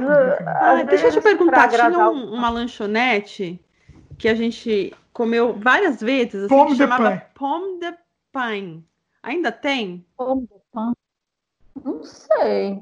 Era Não. Fast food, assim, Nossa, sabe? De, então, de se não sabe que é, a gente achou que era uma coisa muito Não, tradicional, é que tinha talvez um não va- não, seja. tradicional não, mas tinham Assim, vários. tradicional, tipo um McDonald's francês, assim. Escrevia Pomme de P-A-I-N, né? Pan. Ai, era É, tão bom. E a gente, eu lembro que a gente pegou até uns copos, a gente trouxe, né? Uns copos que Não, era aquele era de outro. Ah, não, era Quick, né? Aquele era Quick, do Quick. Quick. A Quick ainda tem. Ainda tem? Mas É. esse outro aí eu lembro que era muito bom o sanduíche. E aí você comia e ainda vinha com uma sobremesinha, assim, lembra? É, Eu não achava bom, mas era o que dava, né? Era barato. aqui tem muito disso, assim, tipo, 9 euros você come, você come um sanduíche, é, um sanduíche, uma baguete grande, assim, Aham. relativamente grande, hum, e aí mais a bebida e mais uma sobremesa. É, eu lembro custa disso. 8 É que na época era muito caro pra gente. Acho que hoje a gente não vai achar tanto. Tá. Agora, em, em- em dólar canadense, não. Mas em, em real, fazendo a conversão, fica meio caro mesmo. Mas é quem converte não se diverte, né? Então, é. É, aí tem uma outra coisa que eu queria te perguntar também. Eu vejo que você Peraí, faz... você vai sair do, do âmbito comida? É. Eu quero falar do escargot, então, Ah, antes, então de, fala, antes de sair. Ah, eu, eu, eu experimentei escargot. E aí, o que, que você achou? Então, eu, é, é que, assim, na real eu sou vegetariana, então não, não experimentaria um bicho, né? Aham. Mas eu quis provar pelo menos um para ter ideia. Na verdade, o- escargot mesmo, ele não tem quase gosto de nada, assim, é, é tipo como se for comer uma ostra, assim, sabe? Ah. Alguém já comeu, já comeram ostra? Sim. Já, mas eu É. acho que ouça tem gosto. Tem gosto de mar, né? A Fabiana gosta tanto de escargot que ela inventou uma música em homenagem. Você vai ter que cantar não aqui, vou Fá. cantar nada. Não, vai vou- cantar. Ai, Canta a é? Não, música. então, o- Sabor o que é de legal do- caramujo é tão nojento e dói o bucho. Nossa, que eu não Em homenagem ao escargot. lá, Nunca mais esquecemos dessa essa música. É porque a gente comeu, na verdade não foi nem escargot, a gente não conseguiu comer na França, então a gente acabou comendo escargot na Espanha, e lá eles chamam de caracoles, mas é a mesma coisa, né? Cara, é horrível. É... Ai, eu achei horrível. Vocês comeram. Tinha, tinha um molho, porque o que é gostoso é Molho? um molho verde. A molho. É, Tinha um molho. não molho. Molho. Molho. Ah. Sos, sos. Porque o que é gostoso é, na verdade, é o caldinho do molho, que é meio. Parece meio Tinha, um tinha peixe. molho. Tinha molho, né? Ai, mas era Era uma ruim. coisa meio Eu não sei se era aquele que era ruim, eu sei que eu achei ruim. Não, a gente experimentou de novo. aí Enlatado. a Ela gente- quis experimentar de Aí novo, eu comprei comprei uma enlatado. vez aqui enlatado. Eu falei, ah, vamos ver, vamos Ah. tentar de novo. Aí era horrível, pior ainda, né? Cara, é Não. ruim, não, é ruim, não dá. Desistimos, desistimos. Não, não, não... Talvez um dia eu ainda experimente escargot na Você ainda vai França, experimentar? Eu Ah, não, pra lá. mim já deu. Tá suficiente. Ah, o que eu, o que eu gosto muito aqui, mas que, assim, é, eu pensava que era tradicional, mas, assim, já me disseram que isso é uma comida só para turista, que é a sopa de cebola, que eu A adoro. sopa de cebola, ai, Ah, é muito é? bom. É só pra turista? Olha. Sério? O dono do restaurante me falou que era uma coisa mais de turista, mas não sei, porque todo lugar que a gente vai tem sopa de cebola. Agora, uma coisa que não é só para turista e que francês gosta muito é crepe. Ah, Ah, é muito bom, nossa. Eu lembro Bom. do primeiro crepe que eu comi na França. Ai, que delícia, que delícia. Era um crepe só com manteiga, sei lá, né? E o outro era só com limão e açúcar. E foi a coisa mais deliciosa que eu já comi na vida. Na vida, que ela já Na comeu na vida. vida. Olha como Era assim? muito bom. É. Era Não, bom. mas aqui, aqui em Paris tem uma rua que é uma rua tradicional que é só de crepe, porque o crepe é de uma região. Eu não vou falar aqui qual região que é, porque eu não sei direito. Para me falar besteira, eu não vou falar. Só Hum. que é, você sempre toma o crepe com, com uma cidra. Aham. Tem uma rua que é- eu, eu acho que é por causa da região da Normandia, se não me engano, é a Normandia. Então, tem um jeito certo de fazer o crepe e tudo mais, e daí tem o crepe salgado e o crepe doce. E, e o crepe salgado não chama crepe, chama galete. Olha, galete. Hum, que delícia. É. Ai, muito bom, gente. Eu amo crepe. É. Eu, eu adoro também. E aí tem de tudo, assim. Tem crepe que vai um monte de coisa. Vai champignon, aí pode colocar queijo, cebola, creme. Uhum. Uma coisa que eles usam muito aqui é creme de leite fresco. É verdade, né? Na, na, culinária francesa é muita manteiga e muito creme de leite fresco, né? Praticamente em tudo. Então, e como eles não são gordos? É isso que eu não entendo. Então, né? Manteiga. É, é aquele negocinho de comidinha assim, um pratinho de é a porção, né? Falam é, então. que é a, é a porçãozinha é francesa mesmo, né? É. Ah, e outra, olha, é, acho que o Dimitri não ouviu essa parte. É, você estava me falando do petit gâteau. Ah, vocês falaram em off. Isso. É. Olha isso, Di. Ah. Na verdade, o petit gâteau é uma invenção de doce que é do Brasil. Então foi o chefe, o Eric Jacan, que levou o petit gâteau para o Brasil. Então, aquele bolinho que as pessoas vêm aqui na França e ficam assim, ai, porque eu quero comer um petit gâteau. E as pessoas ficam assim, o que, que é? Porque petit tipo um bolinho, né? Bolinho, é. Não, petit gâteau, o, sen, o sentido da palavra, uhum. né, da expressão, que são duas palavras juntas, é bolinho, quer dizer bolinho. Esse bolinho, que é aquele bolinho que é crocante, que quando a gente abre, fica cremoso Derrete, por dentro, uh -huh. escorre, ele chama molho au chocolat. Molho au chocolat? Olha! Ah, entendi. É. Então, petit gâteau é, é bem coisa de brasileiro, porque o Jacan falou que era um petit gâteau. Mas na verdade existe, só que é outro nome. É, ele existe. Ele, ele colocou o nome do molho para ficar mais fácil, né? O nome de petit gâteau. E aí é, as pessoas a, vão lá e vão pedir na França e os franceses ficam com aquela cara de Existe, mas, mas é qualquer bolinho. Se você Como é chegar é? no. Ah, peraí, fala de novo o nome do, em francês, do, do original. Molho au chocolat. Molho au chocolat. Olha. Jeito. Muito interessante isso. Tá, agora saindo da parte de comida, tem uma outra coisa também que eu queria te perguntar. É, eu vejo que você vai bastante assim para cidades do interior, né? Vocês viajam e, e, tem muito lugar lindo no interior da França também, né? Uhum. Quais que são os lugares que você sugere assim? Que fica perto, assim, que dá para ir, que, e que é turístico, mas que é interessante é, por exemplo, a cidade de Giverny, onde tem a casa do Claude Monet. Ah, olha, imagina, é, que máximo, meu. É um, é um assim, se você vem para cá e tem tempo para fazer esse, esse, passeio, é um passeio maravilhoso, principalmente se você vier no tempo da primavera, porque a casa dele é uma casa maravilhosa com vários cômodos, cada cômodo tem uma cor, mas ele fez os jardins em volta. Então, uhum. assim, mais do que a casa dele, o que as pessoas querem ver são os jardins, porque Sim. todas aquelas anêmonas que ele pintava foi baseado nos jardins japoneses que ele mesmo construiu. Uhum, é, é, eu já vi fotos, né? Já ponte, vi, né? É. Parece você lindíssimo. Tem a sensação mesmo. de estar dentro da pintura. Dentro é do quadro, mais... né? Imagina você tá lá. Você tem que fechar meio o olho, né, para ver o jardim, assim, você vai ver o Você, fica, você olha meio com o olho fechado, assim. É, um olho de impressionista, né? É. E fica é e pertinho, ali, então, ali... fica quanto tempo de Paris? Olha, assim, se você for de carro, dá umas duas horas, e de, de, metro, de trem, né, porque dá para ir de trem, por aí também, umas duas e, horas. Ah, e tem um outro lugar que você... Né? É, dá uma hora de carro, acho, não, dá umas duas horas, só que aí de trem, como você tem que parar numa outra cidade é, e ir para lá, então ainda dá mais um tempinho a mais. É longo, mas bom, dá para fazer num dia inteiro. Você perde um dia para é um fazer. Mas é um passeio, de um dia, dia né? É. Agora, um outro lugar que eu vi foto também que você foi e eu morro de lugar de conhecer é o Monte São Michel. Oh. Aí o Monte São Michel também dá para ir num dia, voltar, mas dá é um para ir num dia, olha só, de é um Olha, a gente vai ter que ir com uma guia turística quando a gente for aqui. Temos já uma guia. É, o Monte São Michel. O Monte Michel é um monte que foi construído. Quer dizer, na verdade, o monte já estava lá, mas eles construíram uma igreja na, na base da, de, desse monte que na verdade, era um padre que teve uma iluminação, que era o, o santo, né, o, São Michel, que veio e falou: Olha, você tem que construir uma igreja ali, ali em cima.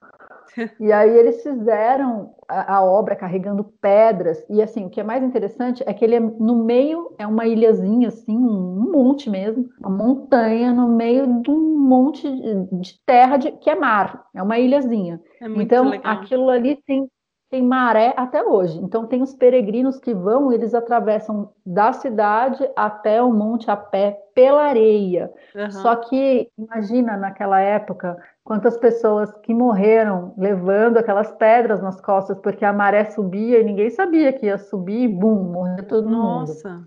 Nossa, é verdade. Né? Ninguém pensa nisso, né? Como que na época. Como é que as pedras é... chegaram lá? Né? A gente é. se materializou lá, né? É. é. maravilhoso, é uma cidade medieval, assim, você tem, assim, você tem a sensação de estar realmente em outro lugar. É, é tudo medieval, é lindo, e daí tem a, a abadia do Monte São Michel, uhum. é o que fala. E de, de domingo, que eu já fui lá de domingo, eu, eu dormi já lá, uma noite eu dormi lá. Bom, primeiro, à noite, assim, o céu mais incrível que eu já, já vi na vida. Nossa, porque é. não é, deve ser bem afastado, né? Não tem iluminação. É, tu fica um breu e, e, o céu bem iluminado, a gente pegou o céu bem iluminado e fica um silêncio sepulcral. É bom para ver, eu fiquei tentando ver extraterrestre.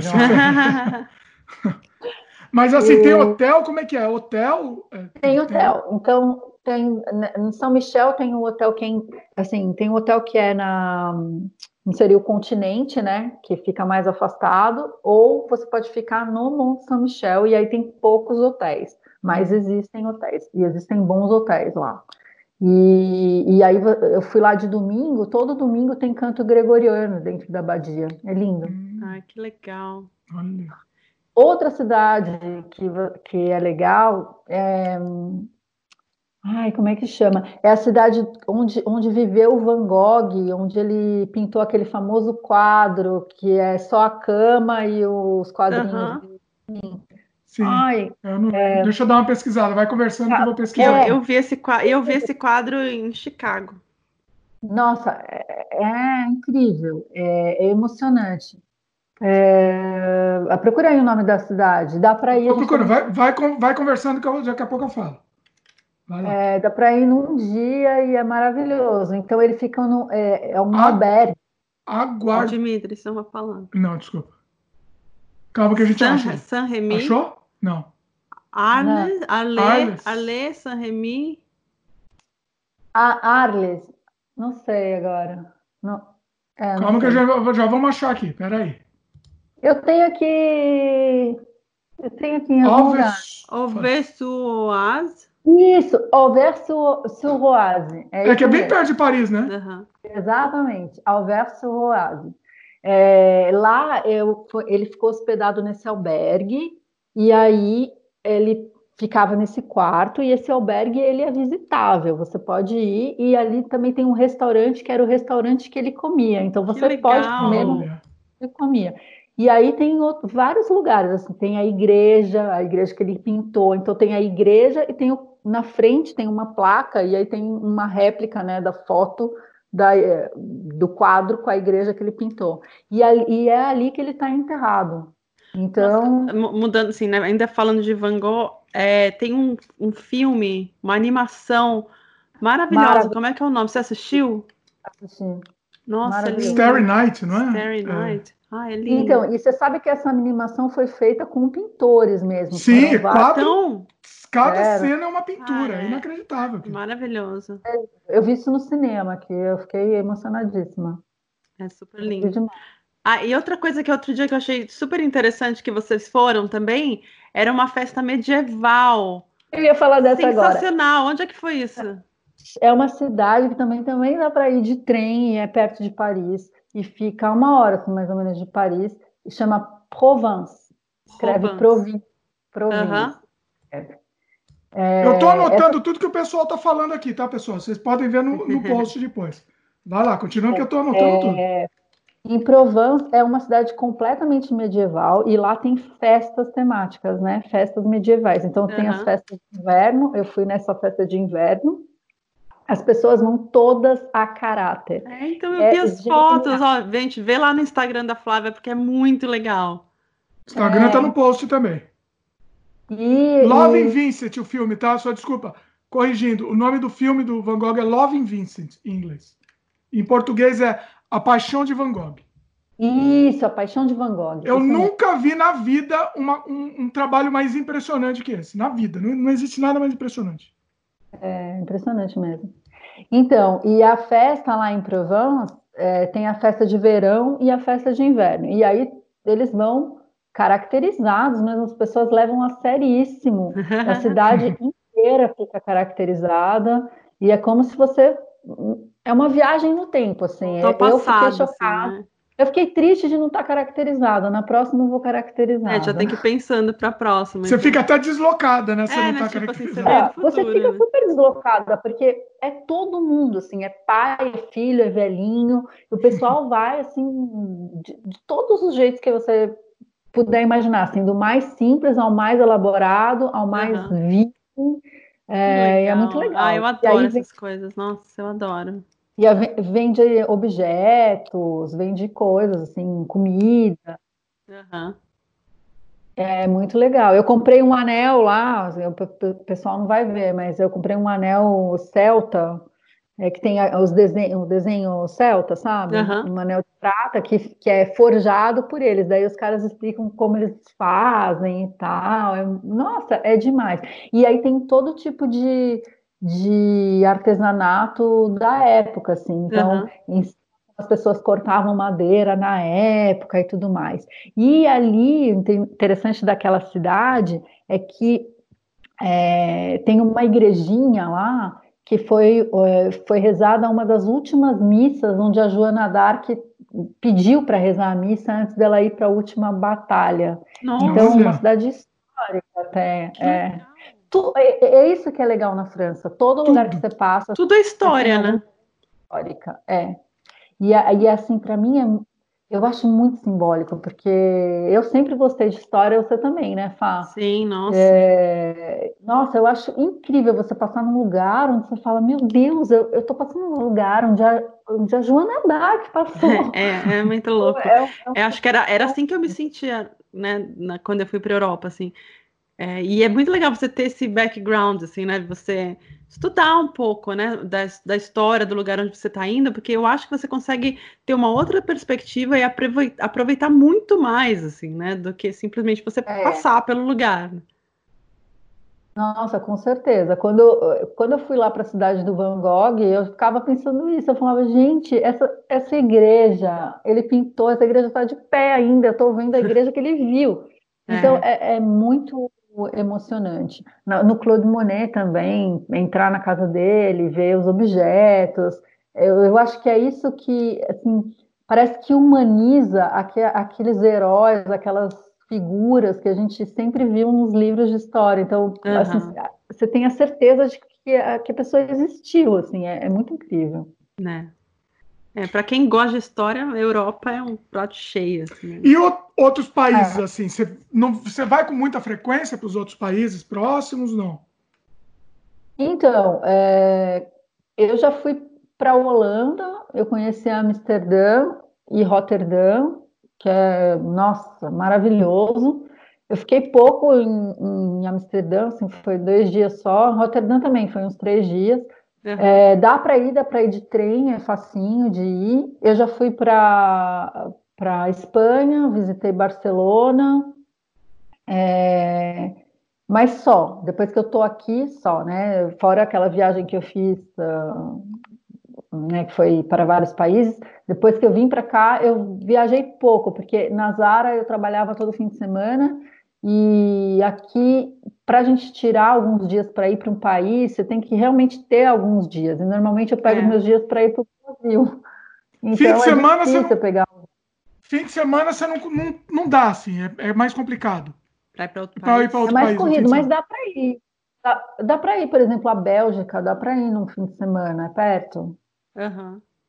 Mas é que assim, acaba sendo caro para você né? ficar, né, sei lá, só dois dias. É, é isso. É caro acaba quanto? Sendo, assim, Dá uma ideia. Depende. Olha, é, você pode encontrar passagem de até 100 euros para ir voltar para Amsterdã, por exemplo. Mas tem, que, tá, vale tem que comprar uma Aí boa. Vale. É, então, tem que comprar uma boa passagem e, e assim, dá, dá meio sorte também, né?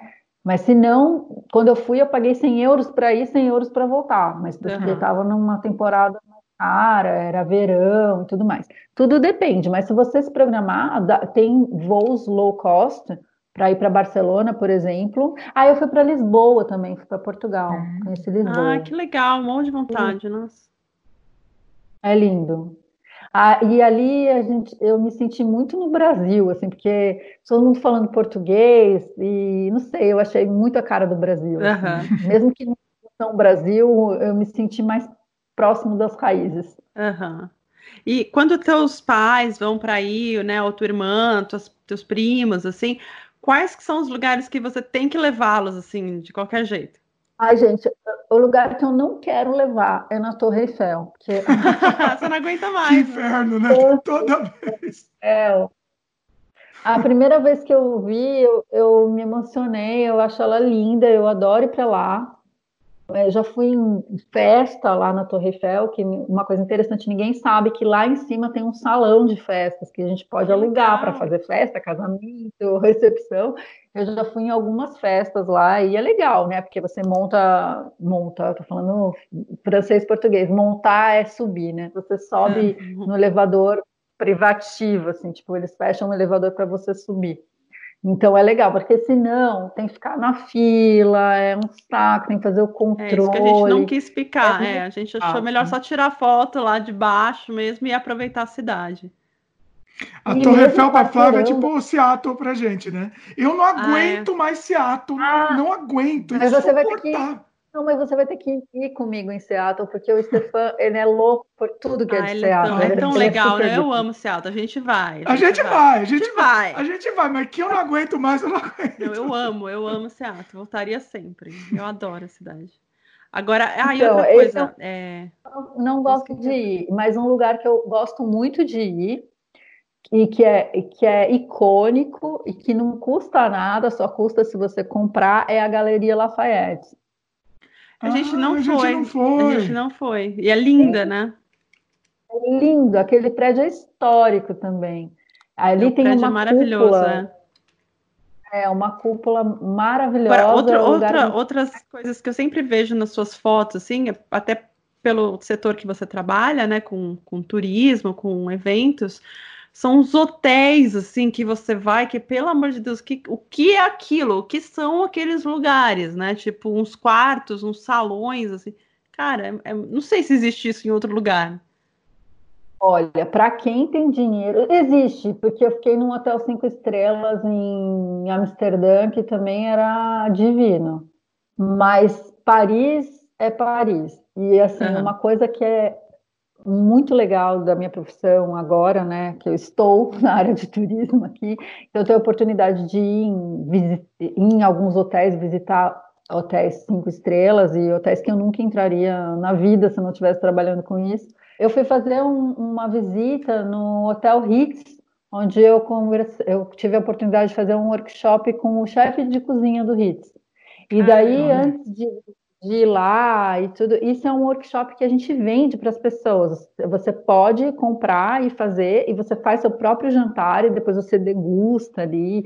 E aí você ganha um diploma, você ganha o avental do Ritz, é muito legal. E aí, uma hora a gente foi conhecer uma das suítes caríssimas, e aí eu entro na suíte e vejo que é tudo dourado, assim. E aí a moça fala: ai, é tudo de ouro, tá? Nossa. É tudo ouro. Cara, existe isso mesmo, né? Nossa. né? Torneiras de ouro, né? Maçanetas de ouro. Olha. Cara, que loucura. É, assim, é, é suíte que você paga 100 é, mil reais para ficar uma noite, Nossa. entendeu? Ou até mais. Que loucura, né? É, é muito esbanjar, aí... né? Eu, se eu fosse milionário, eu jamais pagaria isso. Ué, se você tem tanto não, dinheiro, mas você tem um milhão, uma experiência. Mas só pela experiência. Assim. A gente fala que não porque a gente é pobre, né? É, se a gente não pagaria rico, talvez a gente ficasse. Não sei, meu, porque você é rico, rico. Quem, quem economiza, né? Não é, se você já nasceu rico. É. Quem já nasceu rico. Quem já nasceu que não liga pro é. dinheiro. É, pois é. É, mas ser. você pode passar coisas, ter experiências maravilhosas assim, sem ficar no hotel. Aqui é, tem uma torre que chama Torre Montparnasse, que é onde você tem uma visão maravilhosa de Paris, tem um restaurante lá em cima. Para você almoçar no restaurante custa 50 euros. Não é tão caro. Uhum. É, é razoável. Não é tão caro. Ou você pode ir, por exemplo, no bar e beber um refrigerante, uma taça de champanhe, fazer umas fotos, ou você só pode subir na torre e, e só tirar foto de lá. Uhum. Agora, uma coisa engraçada, é, de todos os lugares que você está alto em Paris, você consegue ver a torre. Praticamente todos os lugares, porque tá, Paris é bem plana, né? Uhum. Aí, um dia eu fui numa festa lá na, na torre e Champanhe, champanhe, porque eu sempre gostei de champanhe, mas aqui eu descobri que eu gosto mesmo de champanhe. e a champanhe de verdade, então, né? Que pode é, chamar de champanhe, aliás, porque não é todas que são. Isso, aliás, é um passeio que pode se fazer também para a região de Champagne, ah, conhecer, a, né, que é pertinho de Paris também. E daí eu tô lá bebendo, bebendo, bebendo, bebendo, e aí eu fui lá sair, dar uma volta, pegar um ar, e eu digo assim, olhando sozinha, eu tava sozinha numa festa perdida que eu entrei sem querer é. na festa. Era, era, era, uma festa que era em outro lugar e eu acabei subindo onde estava a prefeita, tava um monte de gente Olha. famosa dentro da festa e eu subi sozinha. E aí as, as pessoas me ligando, falando, onde você tá? Eu falei, eu tô aqui em cima, mas como? eu subi tão rápido aqui me deixaram entrar. Tá tão legal! E aí eu tô lá com a campanha e, pergu e, me perguntando, eu falava, caraca, cadê a torre que eu não estou vendo a torre daqui? Onde é que está a torre? Onde é que está a torre? Eu estava na torre, né? Por isso que eu não estava vendo a torre. Ah, Ai, Flávia. que viagem. Caramba. Você viu? Foi muita champanhe. Muita champanhe. Foi, Sensacional. E que mais? que mais de desconstrução? Que a gente sempre acha que é Paris e, e na nossa ideia né, de brasileiro, aí quando a gente vê, cai por terra. Assim. que, que mais? Deixa eu pensar. Eu acho que, bom, a gente já falou do metrô, né? Essa desconstrução de que todo mundo pega metrô. É, muito trânsito. Paris é uma cidade que tem trânsito abessa as pessoas estão estressadas, buzinam demais, é, um, é caótico, eu tenho medo de, de andar na, na cidade. Uh, eu tenho carta internacional, mas quando eu tive que usar carro aqui, eu aluguei um carro, dá meio um pânico, porque a, as leis de trânsito não são iguais as do Brasil, Estados Unidos, é, são outras placas, é outra coisa, é diferente. Então, acho que, que ninguém imagina que Paris é tudo parado, que as pessoas reclamam de trânsito, de poluição, tanto que tem um dia é, no mês que é, no ano, né, que é proibido usar carro. E eles estavam pensando em colocar o rodízio que a gente já tem há anos aí, aí no Brasil, né, lá no é, eu acho que isso é uma coisa que ninguém imagina, né? Que a gente só vê a cidade naquelas fotos maravilhosas e tal.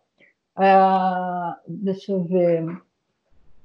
O que mais que a gente pode pensar assim, de desconstrução? E é engraçado, né, ter tanto trânsito se você falou que nem, que, que nem todo mundo tem carro, então é porque não tem espaço, espaço. mesmo, é, né? Não tem espaço, é, são ruas estreitas, né?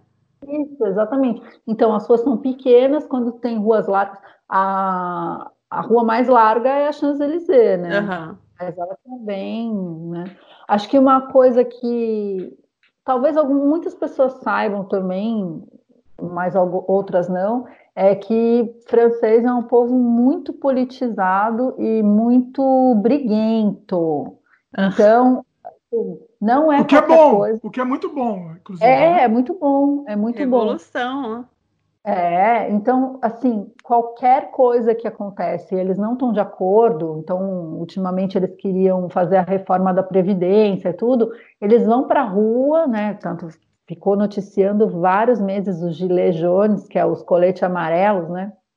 É, eles foram para a rua e, assim, escreveu, não leu, é carro queimado, é, é lixeira queimada. É Nossa, é gente... quebra, queima mesmo. É.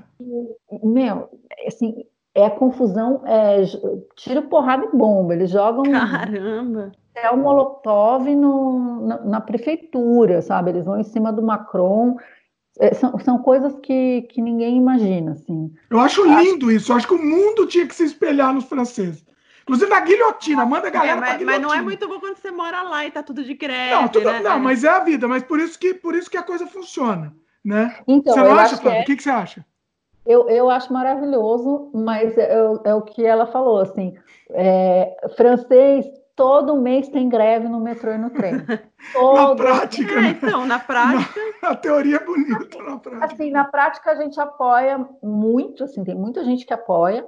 Eu sou uma delas, só que quando você tem um trem sobre dois, como eles falam aqui, né, e você tem que, em vez de ficar esperando 25 minutos, você espera 40, aí é horrível mesmo. Ou você tem e toda hora, né? Todo mês. Todo toda mês. hora, e a gente ficou meses aqui em greve. Meses, meses, Nossa. meses, meses.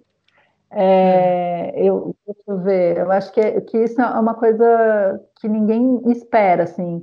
É, que eles eh, são todos polidos, que não gritam, não sei o quê, mas na verdade não, assim, eles vão para cima e não querem nem saber. E, no fundo, isso é uma coisa legal. Mas afinal, aqui é o país da guilhotina, né? Escreveu, não leu.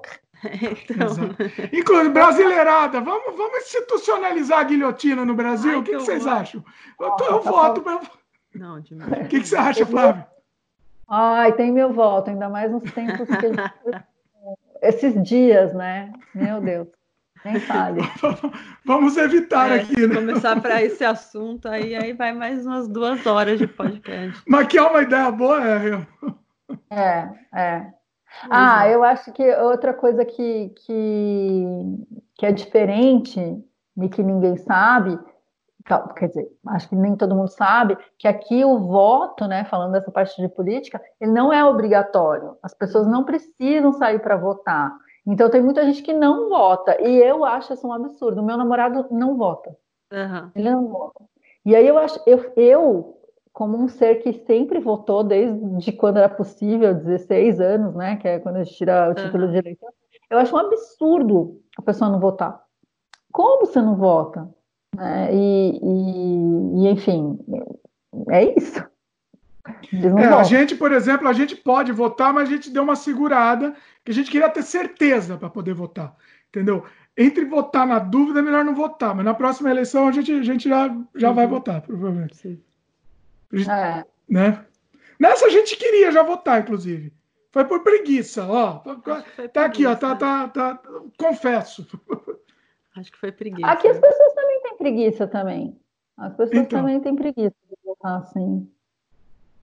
É, mas o voto não, o voto não ser obrigatório, acho, acho isso importantíssimo. Acho isso é bom porque só vai votar quem quer, né? Então você vai votar na, na, com convicção e não com aquela, ah, eu tenho que votar, vou votar em qualquer uhum, coisa. É. Mas, por um lado, também tem um monte de gente que fala, ah, deixa quieto, ah, não vou votar, não. Tem os dois lados também, né? Pois é. Como é que funciona para você, no seu caso de cidadania? Você pode tirar a cidadania? Como é que funciona?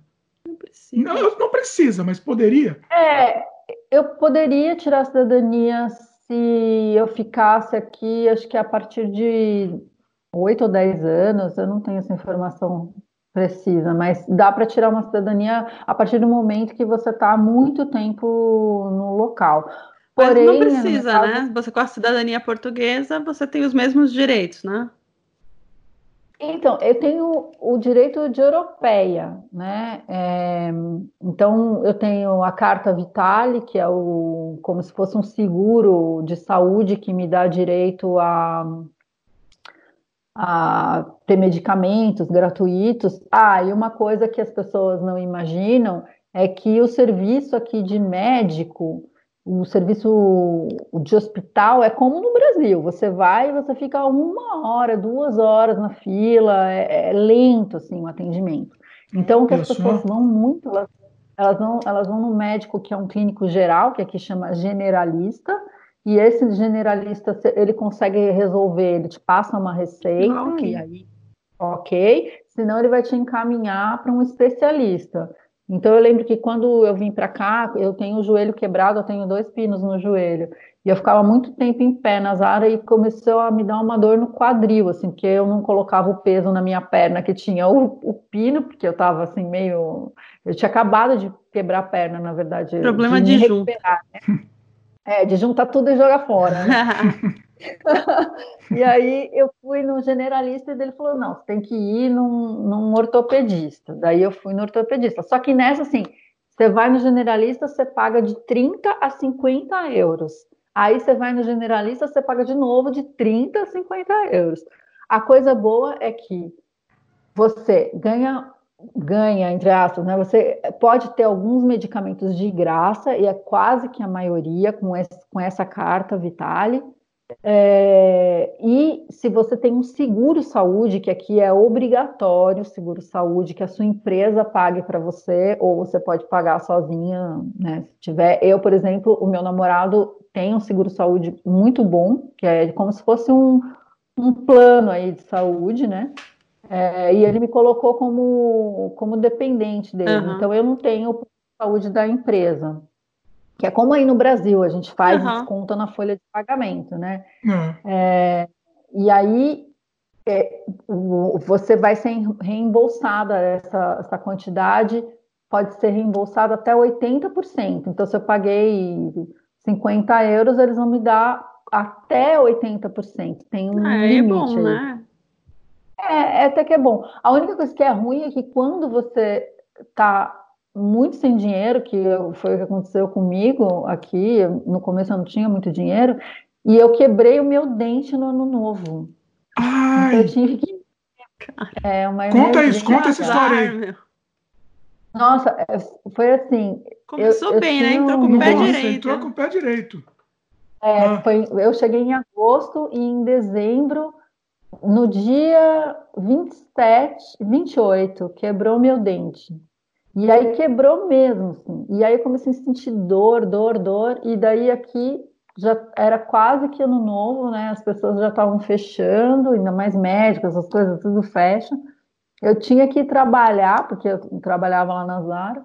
E aí eu passei o primeiro, minha primeira noite de Réveillon do lado do aquecedor, assim, com, encostando a minha cara. Ai, que dor. Porque não dava para ir pro... Porque não dava para fazer eu... nada. Não, eu só fui ser atendida no dia 3 de janeiro. Nossa. Nossa.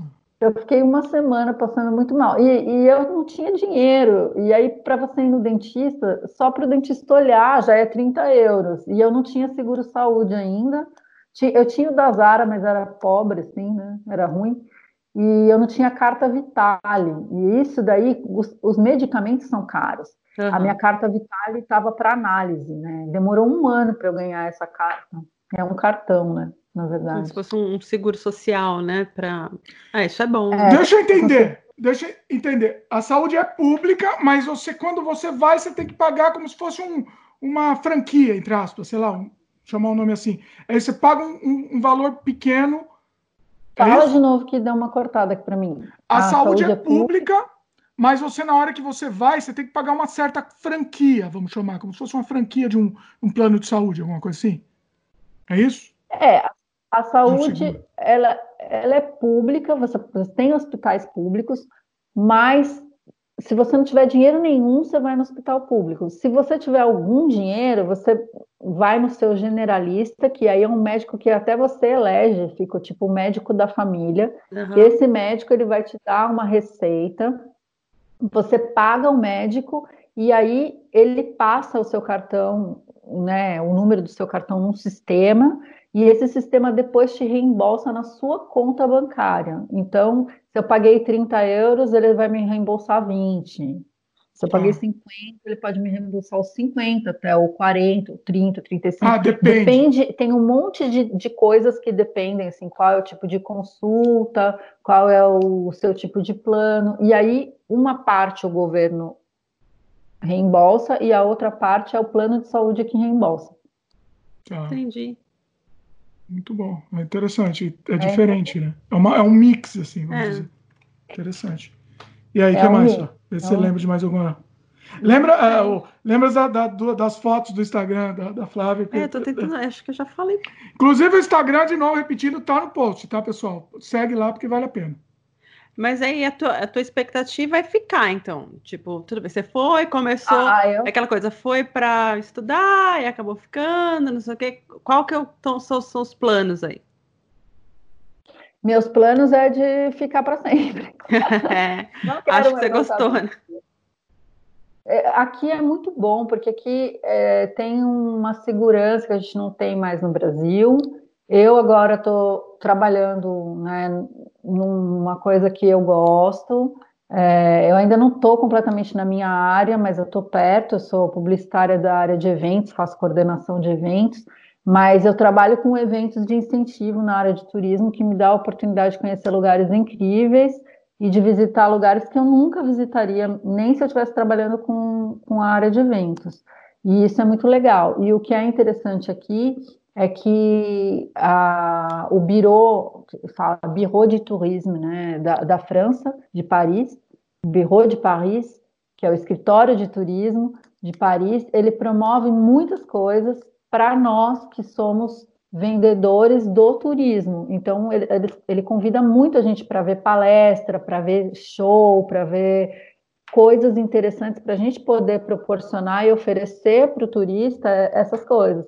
Então, hoje eu conheço lugares que eu posso falar, gente, é incrível, vai no Ateliê de Lumière, vai em Provence, porque é, a gente acaba sendo os, os difusores né, da, dessa coisa também, né, da, da, da, arte, da cultura, e isso é muito legal, porque eu, como brasileira, eu posso falar o que o brasileiro vai gostar de ver, né?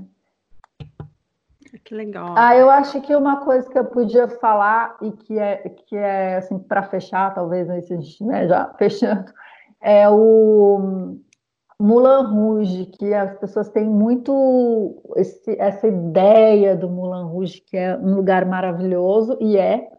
Só que tem um outro cabaré que eu acho muito mais legal, que é tipo outsider, assim. É, tem, tem dois cabarés que são bem outsiders, que são incríveis. Porque assim, o Moulin Rouge, ele é tradicional, mas ele deu um boom por causa do filme uhum. do Moulin Rouge.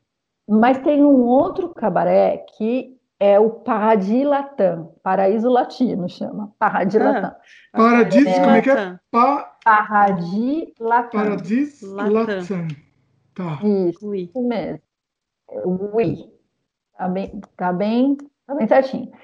O Paradis Latam, ele é um cabaré que, que já existia assim muito tempo e na época da, da guerra, da guerra da Segunda Guerra Mundial, esse cabaré foi fechado e eles botaram um monte de tapume e construíram um negócio na frente do cabaré. E aí esse cabaré ficou por, por anos ali. Aí, uma determinada data, que eu não lembro, mas é 1900 depois da guerra, depois da Segunda Guerra, tá? Hum. Porque foi o, a Segunda Guerra que, que eles fecharam, né? E, e, aliás, eles fecharam muitos lugares né, na, na Segunda Guerra, porque, não sei se todo mundo sabe, mas Paris foi, foi tomada, Hitler, ele, ele amava Paris, e ele tomou alguns lugares, assim, para ele, então ele fechou alguns lugares, outros ele botou, é, no Hotel Lutécia, por exemplo, era um hotel super tradicional, ficava, ficou tipo um bunker nazista lá. Então, é, tem alguma coisa, um parêntese só, tem alguma ah. coisa da época da ocupação nazista ainda histórica para visitar? Como é que é? Ah, o Hotel Lutécia, por exemplo, ainda está em pé e ali foi meio ocupado. Tem, tem outros lugares, tem hotéis particulares também que hoje em dia fazem é, eventos, casamentos, né, que, que eram que foram ocupados. E tem até uma história de um, desse, de um desses hotéis que era uma sala super bonita e a sala era cheia de, pintada com várias, vários símbolos judeus porque o dono da casa era judeu. E aí diz a lenda que Hitler foi e achou tão bonito a decoração que ele falou mesmo sendo judeu deixa não vamos destruir. Olha não sei né acho que foi, não sei se tem muito fundo de verdade isso né eu acho é interessante, a história é interessante. Hitler era um grande amante de arte, né, gente? Ele, desenhou, é, ele, ele tentou, um... né? frustrado, né? Frustrado, é. exatamente. Então, ele era um amante de arte. Então, e aí, nesse voltando para o Parra de Latam, na época da guerra, ele, como eles traparam tudo, aí venderam um lugar para fazer um comércio e tal. E aí revenderam o lugar, daí depois, muitos anos depois, e aí começaram a quebrar o lugar, e quando quebraram, eles viram uma cúpula dentro do lugar. Uma uhum. cúpula né, maravilhosa, toda rococó, barroca dourada, assim. E aí falaram, gente, aqui, será que foi um teatro? Daí eles começaram a quebrar, e aí eles abriram toda a cúpula e falaram, não, aqui foi um teatro. Daí foi, foram descobrir aí foram pesquisar nas cartas, né, nos mapas da cidade antiga, e descobriram que ali era um cabaré. E nesse cabaré, a escada do cabaré que leva para o lugar dos camarins e tudo, foi desenhado pelo Gustavo Eiffel, ou seja, quem Nossa, construiu. Nossa, que máximo! É lindo. E então eles fizeram um, um novo espetáculo nesse cabaré, então tá muito incrível. É um lugar que eu recomendaria muito as pessoas irem, que é, é o French Cancan, que todo mundo espera, mas tem outras coisas. Assim. Então é, é dança, é muito artístico, assim, é um espetáculo. Uhum. Tem um monte de show de luz, de mulher bonita, de homens bonitos também. E o outro cabaré, é, e o outro cabaré que é incrível, chama Crazy Horse, mas esse aí só pode ir quem for muito seguro de si e for com a mulher junto, porque ah. as... Como assim que assim? É, o, o, Crazy Horse é bem famoso também, né? Crazy Vou Horse. no post aqui também. Você nunca ouviu falar do Crazy Horse? Não, nunca ouvi falar. Procura imagem. Então, é um cabaré bem erótico, assim, mas ah. é um ah. erótico sem, sem, sem ser vulgar, tá, gente? Ah. Porque aqui eles é diferente o erotismo da vulgaridade. Uhum. Então é, é muito bonito. As mulheres têm uns corpos perfeitos e uh, você sai de lá falando, eu nunca mais vou comer uma barra de chocolate no Pessoal, digita no Google aí Crazy Horse France, aí vocês vão ver. Gente, incrível. Elas e parecem aí... clones, né? Umas das outras. Assim. É, porque elas usam todas perucas iguaizinhas, assim, perucas Chanel. Uhum. E, e bem, assim, coloridas. Aí tem rosa, tem azul, tem vermelho, tem laranja, tem várias cores. E um outro, que daí para uma outra, um outro tipo, que eu amo, que é LGBTQ+, que é dentro de uma, de uma gruta, assim, é um show que é um show de, de drags, que é Legal. incrível também. É. Como que, chama? Como chama? Chama Divas Cabaré. Divas Cabaré. Divas Cabaré. A única tá coisa. post aqui, pessoal. Mas vai, pode falando aí que eu vou, que eu vou pondo aqui no post. Ah, eles falam mais francês. Daí, se tiver muito americano, assim, eles, eles falam as piadas em inglês, americano. Uhum. Quem fez, né? Não são americanos. Se tiver muito gringo, eles falam em inglês. Ah, Só que tá. como é um show de performance, assim, então é muito engraçado, é muito uhum. legal. É divertido, é umas, umas drags super divertidas. É, mas aí a é. gente tem que ir para. Tá vendo? Esse que é o problema. A gente foi, quando a gente foi, não tinha criança Cara, ainda. Dava tinha... para ter ido, pra ter ido tudo é, isso. É isso que eu fico pensando, eu né? Porque agora também. a gente tem filho pequeno. Não dá para aproveitar as mesmas coisas que a gente aproveitaria sem as crianças, né? É, é. não dá. É, não dá, mas com as crianças você pode aproveitar outros lugares também para crianças que são divertidíssimos, como o Jardin, Jardin des Plantes, que é um lugar que é tipo uma Disney para pequenas crianças. Assim. Olha, mas é, mas Como é chama? Jardin? Jardin des Plantes. Des Plantes. É, não, não, é, não chega a ser uma Disney, porque não tem personagens da Disney, mas sabe aqueles, aqueles parquinhos antigos que uhum. tem os carrinhos de bate-bate, o carrossel? Já, como se fosse Jardim das Plantas, né? Tradução. Nossa, tá tudo fechado, né? Agora, Fabiana tá datando aqui nossa gravação, inclusive. Ai, Deus, imagina, num sábado, tudo fechado. Estamos, gra estamos grava é, gravando durante a quarentena, não sei quando vai ser lançado. É, a gente Fabiana. não quer falar muito sobre a quarentena agora, né, para não datar tanto, mas só de, dele abrir ali, tipo, tudo, tudo tá fechado, né?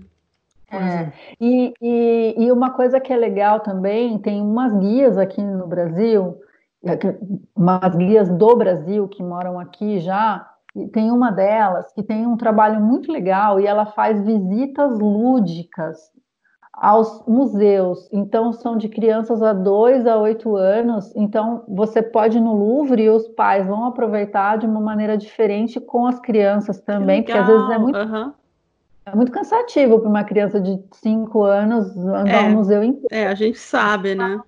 É, então ela faz visitas de uma forma bem lúdica. Tem também perto da minha cidade, é, tem um, um, castelo que chama, a cidade chama Vincennes e tem um castelo que é o Château de Vincennes. É um castelo em ruínas, mas é um castelo lindo. E, e eu sei que essa guia que faz esses trabalhos lúdicos, ela faz uma visita com as crianças, assim, e, e é incrível. Para quem tem A gente filhos, pode deixar as crianças com ela e aí a gente vai para outra parte. Aí já seria bom, né? Não sei se ela faz esse trabalho tão.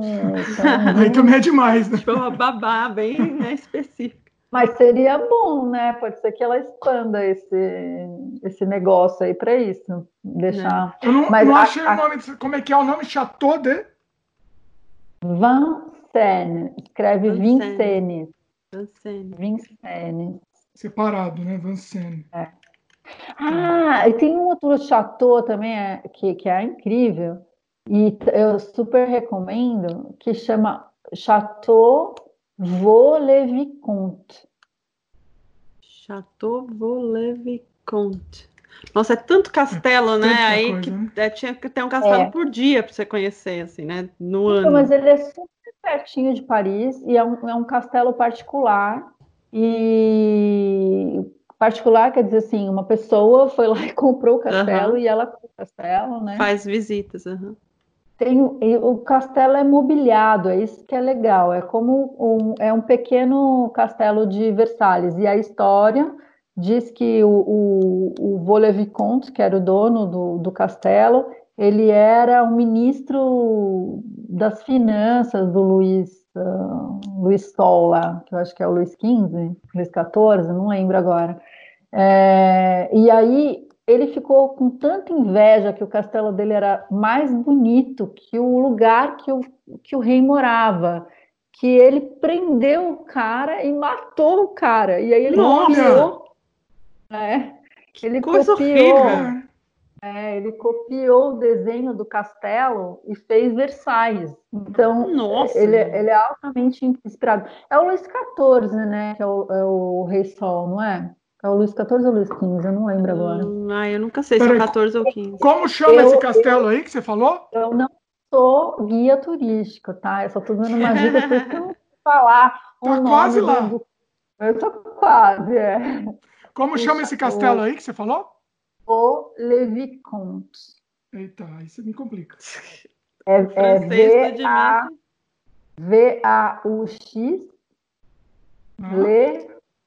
Ah lá, já achou. Separado. Achou, achou. Ah, legal. Tá no post também, pessoal. Olha que legal. Gente, é Olha, lindo, lindo né? Na, na, época do Natal, eles fazem umas decorações uh, temáticas.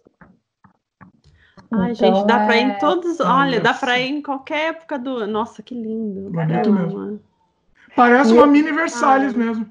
É, então ele foi inspirado. O Versalhes foi inspirado nesse castelo aí. Olha que interessante.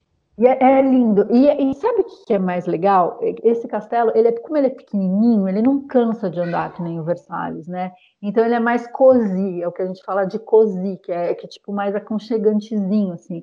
Então, por exemplo, a minha mãe, quando ela veio para cá, ela já conhecia Versalhes. Daí ela foi nessa, nesse castelo, ela falou: "Ai, é mais bonito que Versalhes".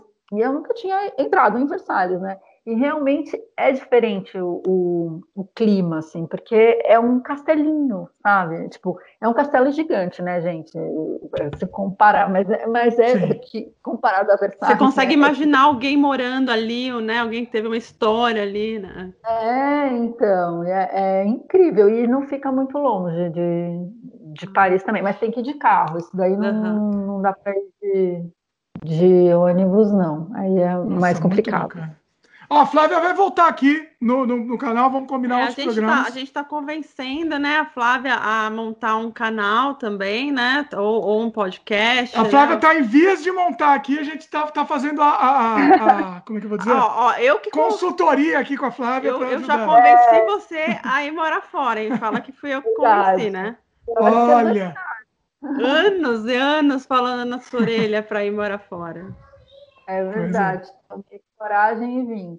Então, gente, quando puderem, venham visitar a França, não só Paris, mas toda a França tem lugares muito lindos para visitar. É, de, tem de tudo, tem de passeio aventureiro, né, até coisas muito clássicas, museus, tudo, tudo, tudo tem aqui.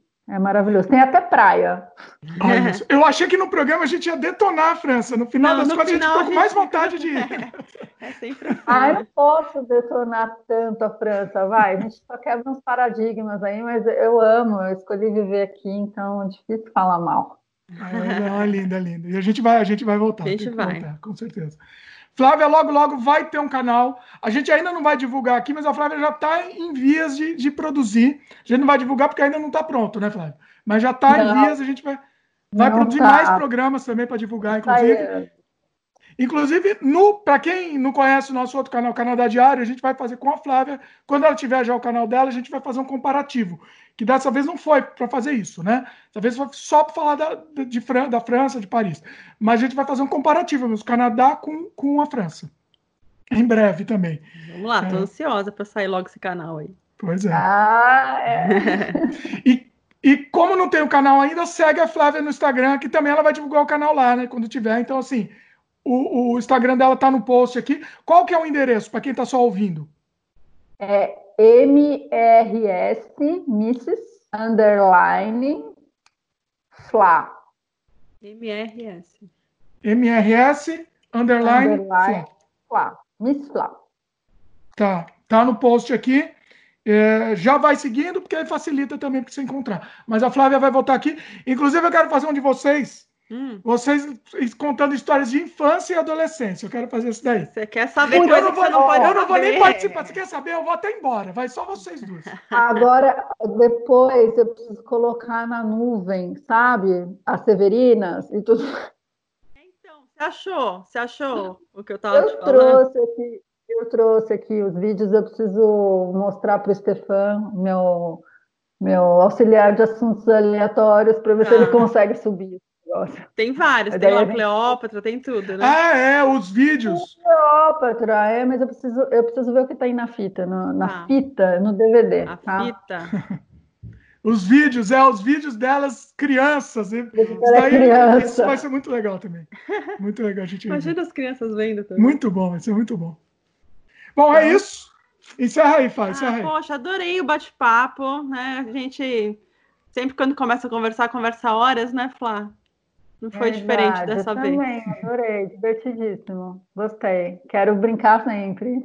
Então tá. Não, vamos gravar mais. Vamos, já, já vamos, vamos preparando outros. Fabiana também está fazendo a estreia também hoje aqui no, no podcast. Ah, sim, e, e, vamos fazer mais, sim, com certeza.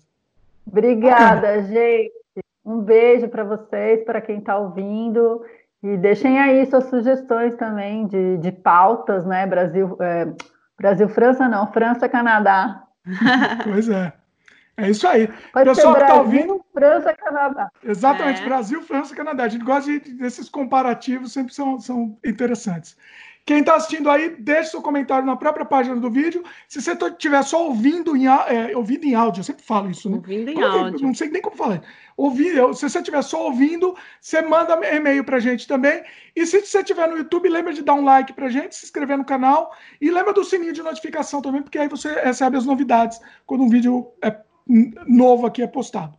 É isso? É isso aí. Então eu volto em algum próximo também aí do Sem Freio, que eu gostei. Mas é, e a Flávia volta também. Valeu, Beijo. pessoal.